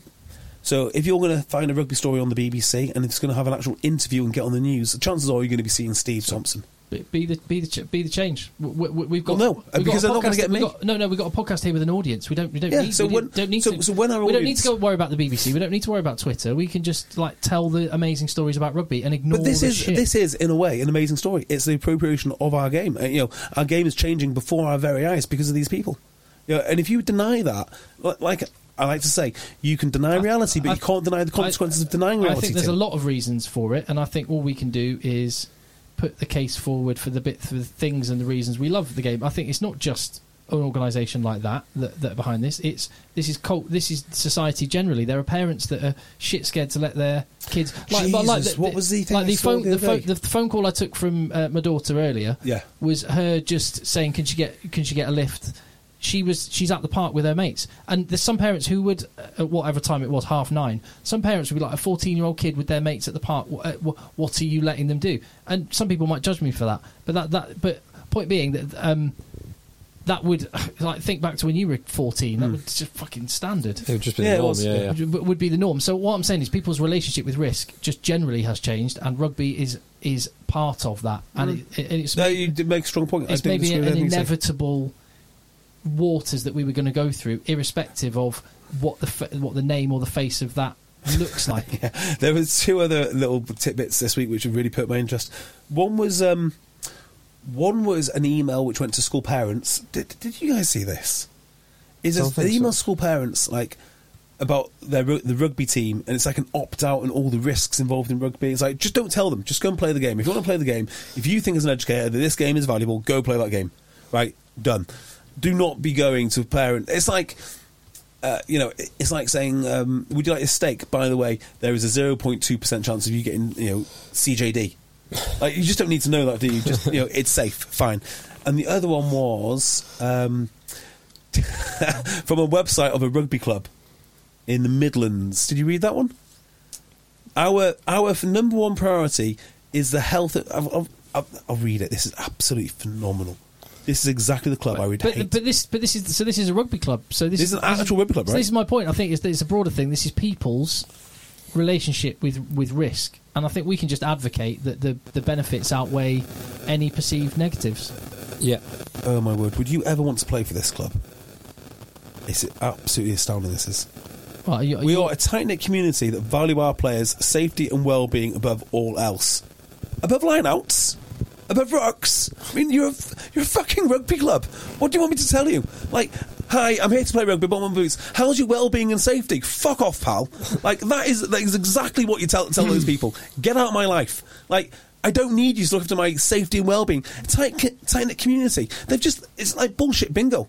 Like th- this is the problem. they're talking to the parents who, like I say, would judge me and think it's completely irresponsible that I let uh, I let a fourteen year old uh, uh, be at the park with her friends at, at quarter past nine at night. Yeah. That is pretty irresponsible, Tim. That's that's the people. Well, I mean, That's that's the pretty judgment I make. irresponsible. Like again, a, a, lot- what side? I've, I've left my kids um, overnight on their own before. Yeah. 15 and I'm all for it. 15 and 14. Uh, But, th- but th- there are 15 year old kids that I would never leave on their own. Yeah. My 15 year old son, I'm like totally fine with it. But some people would judge me for that. But that's that's my assessment of risk and Completely agree. Completely agree. No, no, that is for the men's team. By, by, by the way, that, Oh, that is right, on, okay. that is on the men's section. Oh, imagine, imagine showing up to that. nope, not for me, thanks. Well, let's just say- like you say, let's let's let's get stuck into the World Cup and lots of massive men smashing into each other. Oh no, no! During the World Cup, we're going to have to go- have two podcasts. You can have your fun with your. In fact, you're you're in France. I'll do what I want, and then I will talk about Bowden's inevitable victory against Yeah. Anselmians. Yeah, yeah, yeah, definitely. That's good. Well, no, we can definitely tick all boxes and cover all bases. Yeah, but that that's it. But I'm I love you talking about um You hate it. Bowden and Anselmians. Yeah. No, I No, wanted no, to, you don't. I'm joking, I, I'm I, I totally do. I, like I, all I was suggesting today is we put the international rugby first. And then talk No, about no. When the World Cup happens, right, we'll talk about that. But right now, real rugby is happening on real pitches in the northwest. oh, I love it. You're a massive advocate for the sport. Don't don't confuse anything I'm saying. I bloody love it. I love the passion. Let's That's- burn that's it down what and rebuild this it. podcast is about. That's what we need to do. Right. Well, I, I think retreating back to your local club and building something up that's special. there Right, is- okay. that- that's Here's a, good a, shout. here is a genuine rugby question for you, right? So I put out to my CrossFit community, our tight knit CrossFit community, where health and safety and our, our welfare is of highest order. I've offered them the chance to watch rugby with yours, uh, with yours truly. Nobody, nobody wants to watch rugby. They'll all go for a beer. They'll go for a beer, but they're not up, up Mm. for the rugby. Here's my question: A, how are you going to get new people to watch the game? And B, where are you going to watch the, o- Where would you like to watch the opening game of the World Cup, providing you can't go to the stadium? You can watch it at home. Who- Where, where, where are you going to go? Hmm.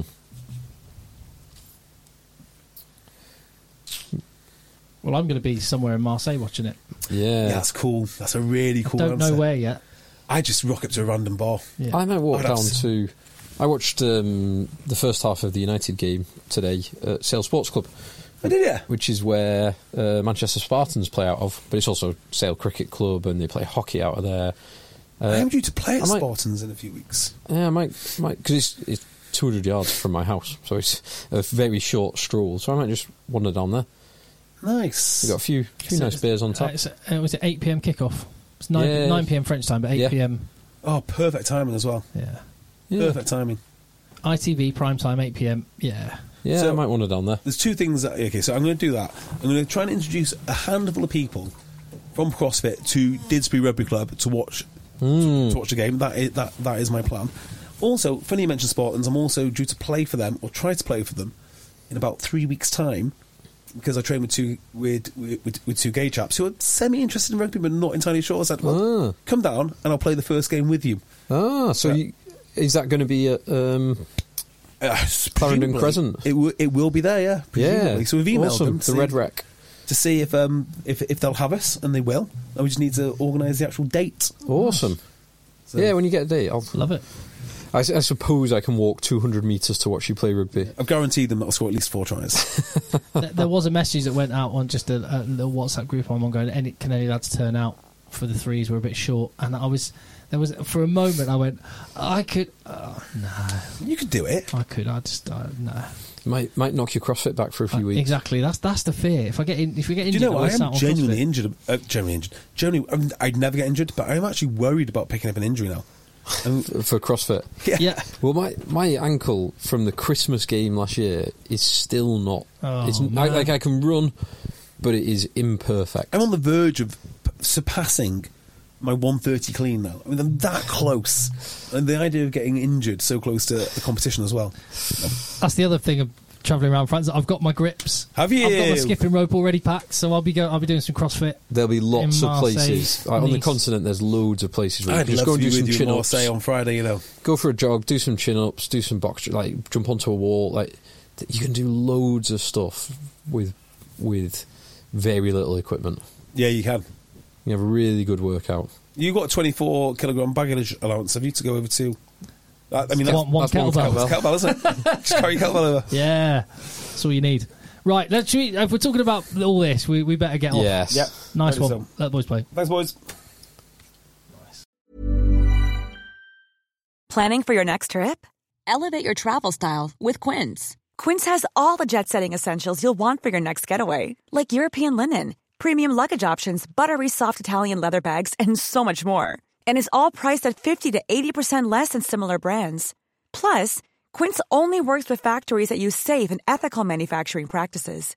Pack your bags with high-quality essentials you'll be wearing for vacations to come with Quince. Go to quince.com/pack for free shipping and 365-day returns.